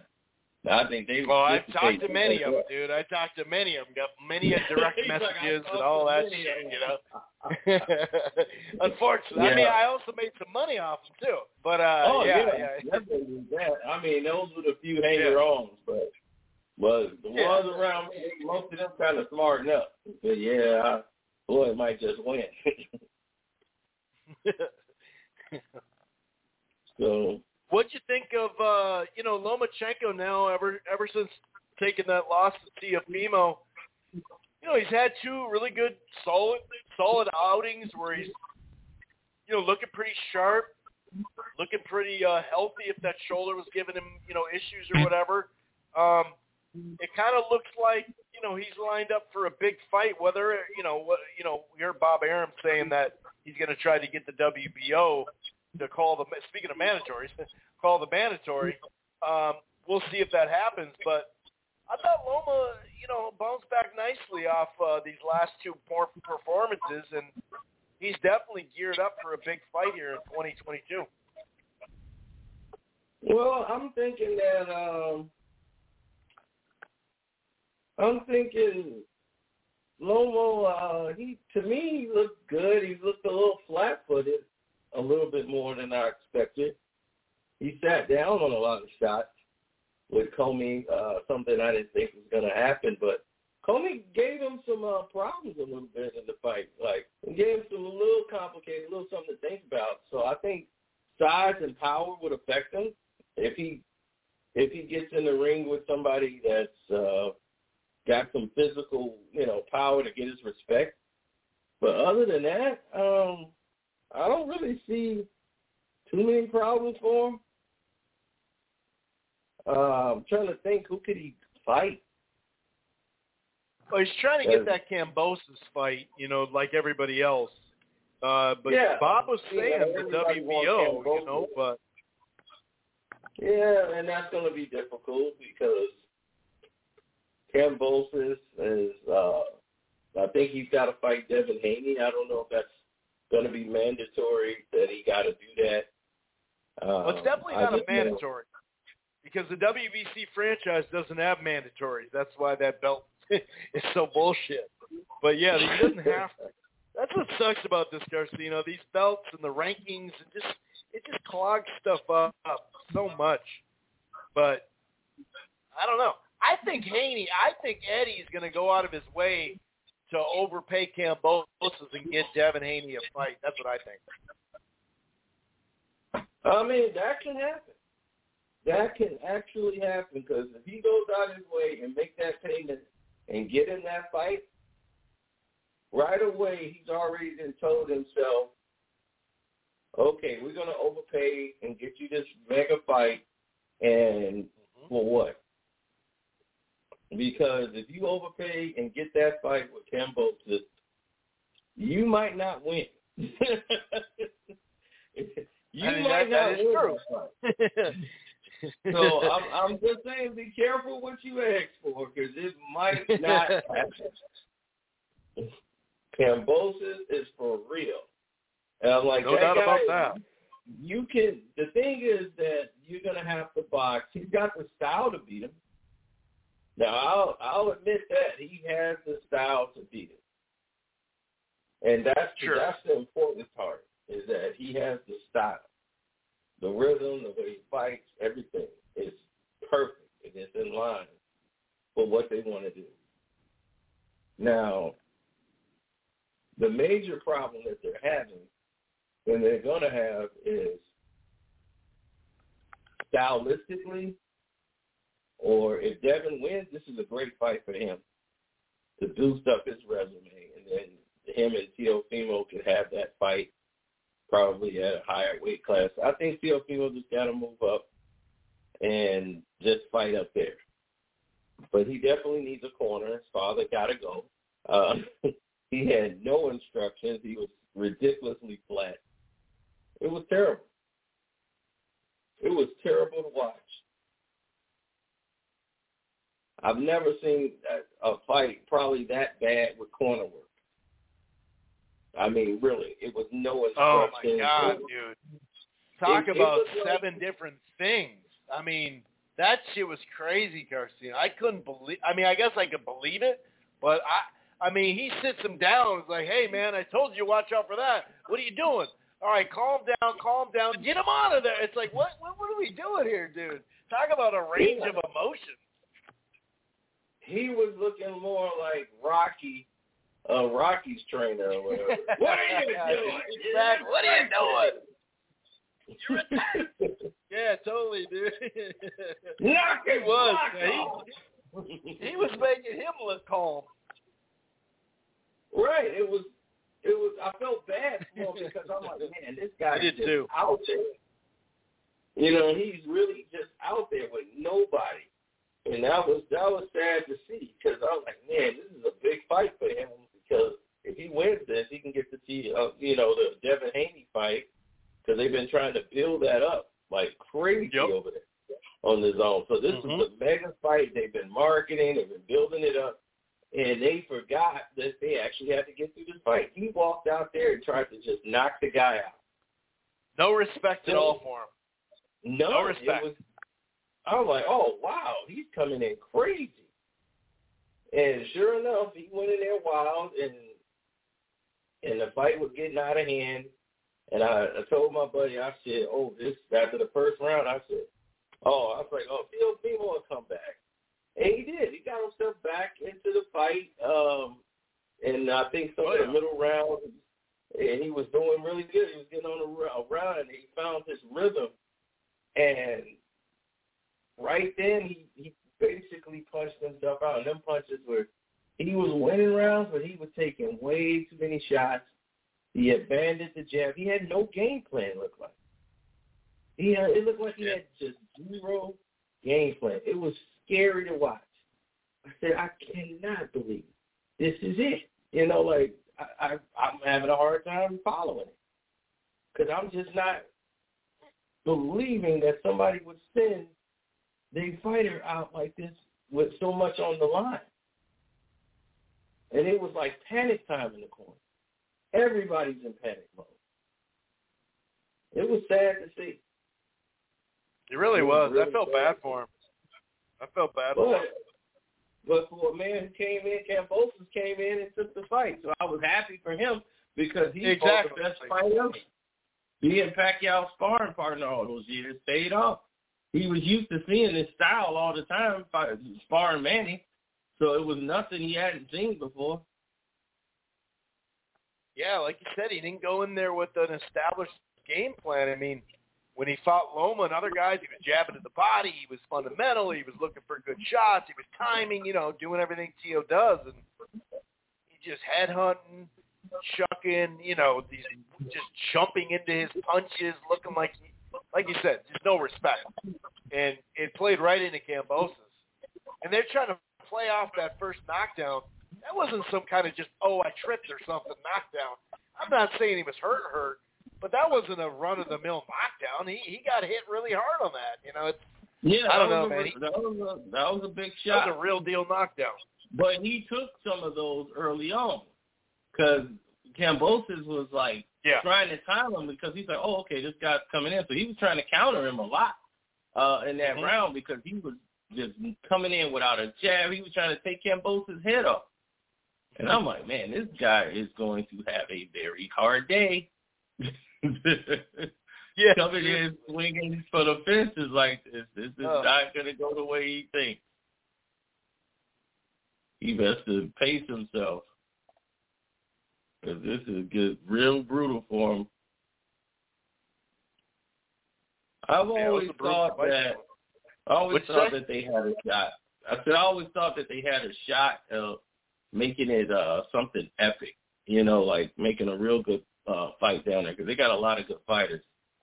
So to make that kind of approach to me is acceptable. Like I can accept a lot of those fights and bouts that they have there. So I was like, well, I can accept those fights because they're going to actually, you know, make a lot of good fights. Like you could have three or four fights like the lightweights back in the days, like when they had Ayala versus Tapia. Like all the that division was hot at the time. Then they had Mhm. all the small, you know, fighters like uh Freitas and Casa Yeah, just round robin, just a round Right. robin of stuff, you know. No, Right, and so those lighter weights, I could see them, you know, really taking over the sport again and, and having just a competitive division where guys are just getting in fights, and we're seeing that. And now it's like everybody was stagnated for a while, you know. And, you know, of course, COVID derailed a lot of things with promotions, and Yeah, true. and all of those different aspects of the game, you saw Canelo just still fight like four times in a year, and now his body is like physically tired. And Yeah, right. He's like, oh shit, hold on, I'm not used to that. yeah, yeah, like he said, he's like my body is just physically tired. You know, people don't realize all the training that goes Exactly. along with it. You know, they just see the fight. You know, and I'm like, man, you know, this has been a four times in a year. It's massive. So that's why I'm like, Floyd fought twice in a year, but four times in a year now. Or and I'm like, these are like four events. Yeah, So- the full camps and all that. Yeah, ten week camps and long, you know, gru- you know, grueling camps. Even Right. if it if one of them was Yildirim, the camp was the hard part, like you said. Right. So he was physically just like my body's tired. Like he needs to, you know, some rest. So he needs uh, some time off. So I think he had told, uh, like uh, I think Eddie Hearn and everybody else that you know he's going to take about a month to just rest and get his body back Yep. before he goes back to hitting pads and all of these things. He was like taking about a month of rest. My body's physically, mentally exhausted, you know, all this training and fighting right now. So if I look at his year though, I'm like, it's clear he was fighter of the year. I'm like, I would, I mean, I don't see how anyone could really contest, contest it. I'm like, he beat Billy Joe Saunders. You know, he beat Caleb Plant, even though people thought Caleb Plant was some uh, extraordinary human being. You know, like they they really didn't believe in him anyway, but he was an undefeated fighter. And because he was an undefeated fighter, he was a champion. Even though everybody heavily big, picked Canelo to beat him, he had never been beaten. I mean, Billy Joe Saunders, same thing. You know, it was it was something we never seen. But Canelo was stopping these guys. He wasn't going to the cards. Yeah, no, You know, right. Yep. And I'm like, he fought the guys in his way. He went up to weight classes. He he fought them, and now they because David Benavidez has come along to to I guess because he's beaten. I have nobody. I don't know who. he's supposed to be the man now, and Canelo's running from him. I'm just like, if he beats David Benavidez, what does it do, do for Canelo? I mean, I would love to see the fight, but it does nothing for him. So I'm like, this is great for David Benavidez, but David Benavidez is Yeah, no, it, it is no great. No, for sure. like, It's kinda like no every- every year there's a new oh Canelo hasn't faced him though. You know, it seems like every new year there's a new and it's like, well Benavidez, that's his own fault, man. You know, he missed weight. You know, that's why he lost his belt. That's on him. You know, that's not you can't sit there and blame Canelo like he's supposed to hold his hand on the scale and, and check in with him week the week of the fight, be like, Hey, how's your weight doing? You know, like that's on him, you know. Yeah, and then David, the thing about it is David would lose that fight. Only because David is very easy to hit. See, Yeah, I think it'd be entertaining. Be a fun fight to watch, but I agree. Right. I think David is used to fighting guys that he can walk through their punches. I just don't think he can walk through Canelo. And him coming forward like that with no real head movement is very dangerous. And fighting a guy like Canelo, he's going to feel the difference. Now, if he's able to take Canelo's punch and oppose his will and keep coming forward with activity, then yeah, he's got Sure. a great shot at beating Canelo. But how long are you going to be able to keep that up? I don't see it being very successful. If Canelo's going up and down in weight, that's going to eventually catch up to him. You're going to have to pick a weight class and stay at it, buddy, and gradually move up. Like you going to try to drop back down and then go back up, you, he's going to run into a rude awakening. It's That is true. one Yeah, way to get knocked out. That's a good point. Yeah. I mean, we've seen it plenty of times. Yeah, and you'll lose to a lesser guy, and then you'll be like, "How did I lose this?" Totally winded. Canelo, Yeah, he does got to he does got to watch out for that. Yeah, it's really forced and finesse. Now this uh, Woodley rematch, I saw enough in the first fight to not even dream of seeing the second one. Now they're showing it in the strip club. I might show up there to watch Sure. it in the strip Right. club. Yeah. Yeah. Yeah. The That's strip different. club gets That's it for free. You know, they invite me to Right, their party. That's that's a whole different ballgame. So yeah, if people tell me that it was good, you know, and I see, oh shit, it actually was good. Well, there's daily motion, and doesn't mean you got to illegal stream it. Just there's it's going to be available after. Then I then I would. I, I have to admit, if someone was like, dude, that was a good fight, like, and I and I saw, you know, credible people, I'd be like, all right, go check it out, eight rounds, whatever. But yeah, I'm not, I'm not, uh, you know, I'm not veering towards this one. Right. And the thing is that this is more he could do whatever he wants really with Woodley. As V first, Woodley's not really a boxer at all and here he is with a half camp, not even a full one.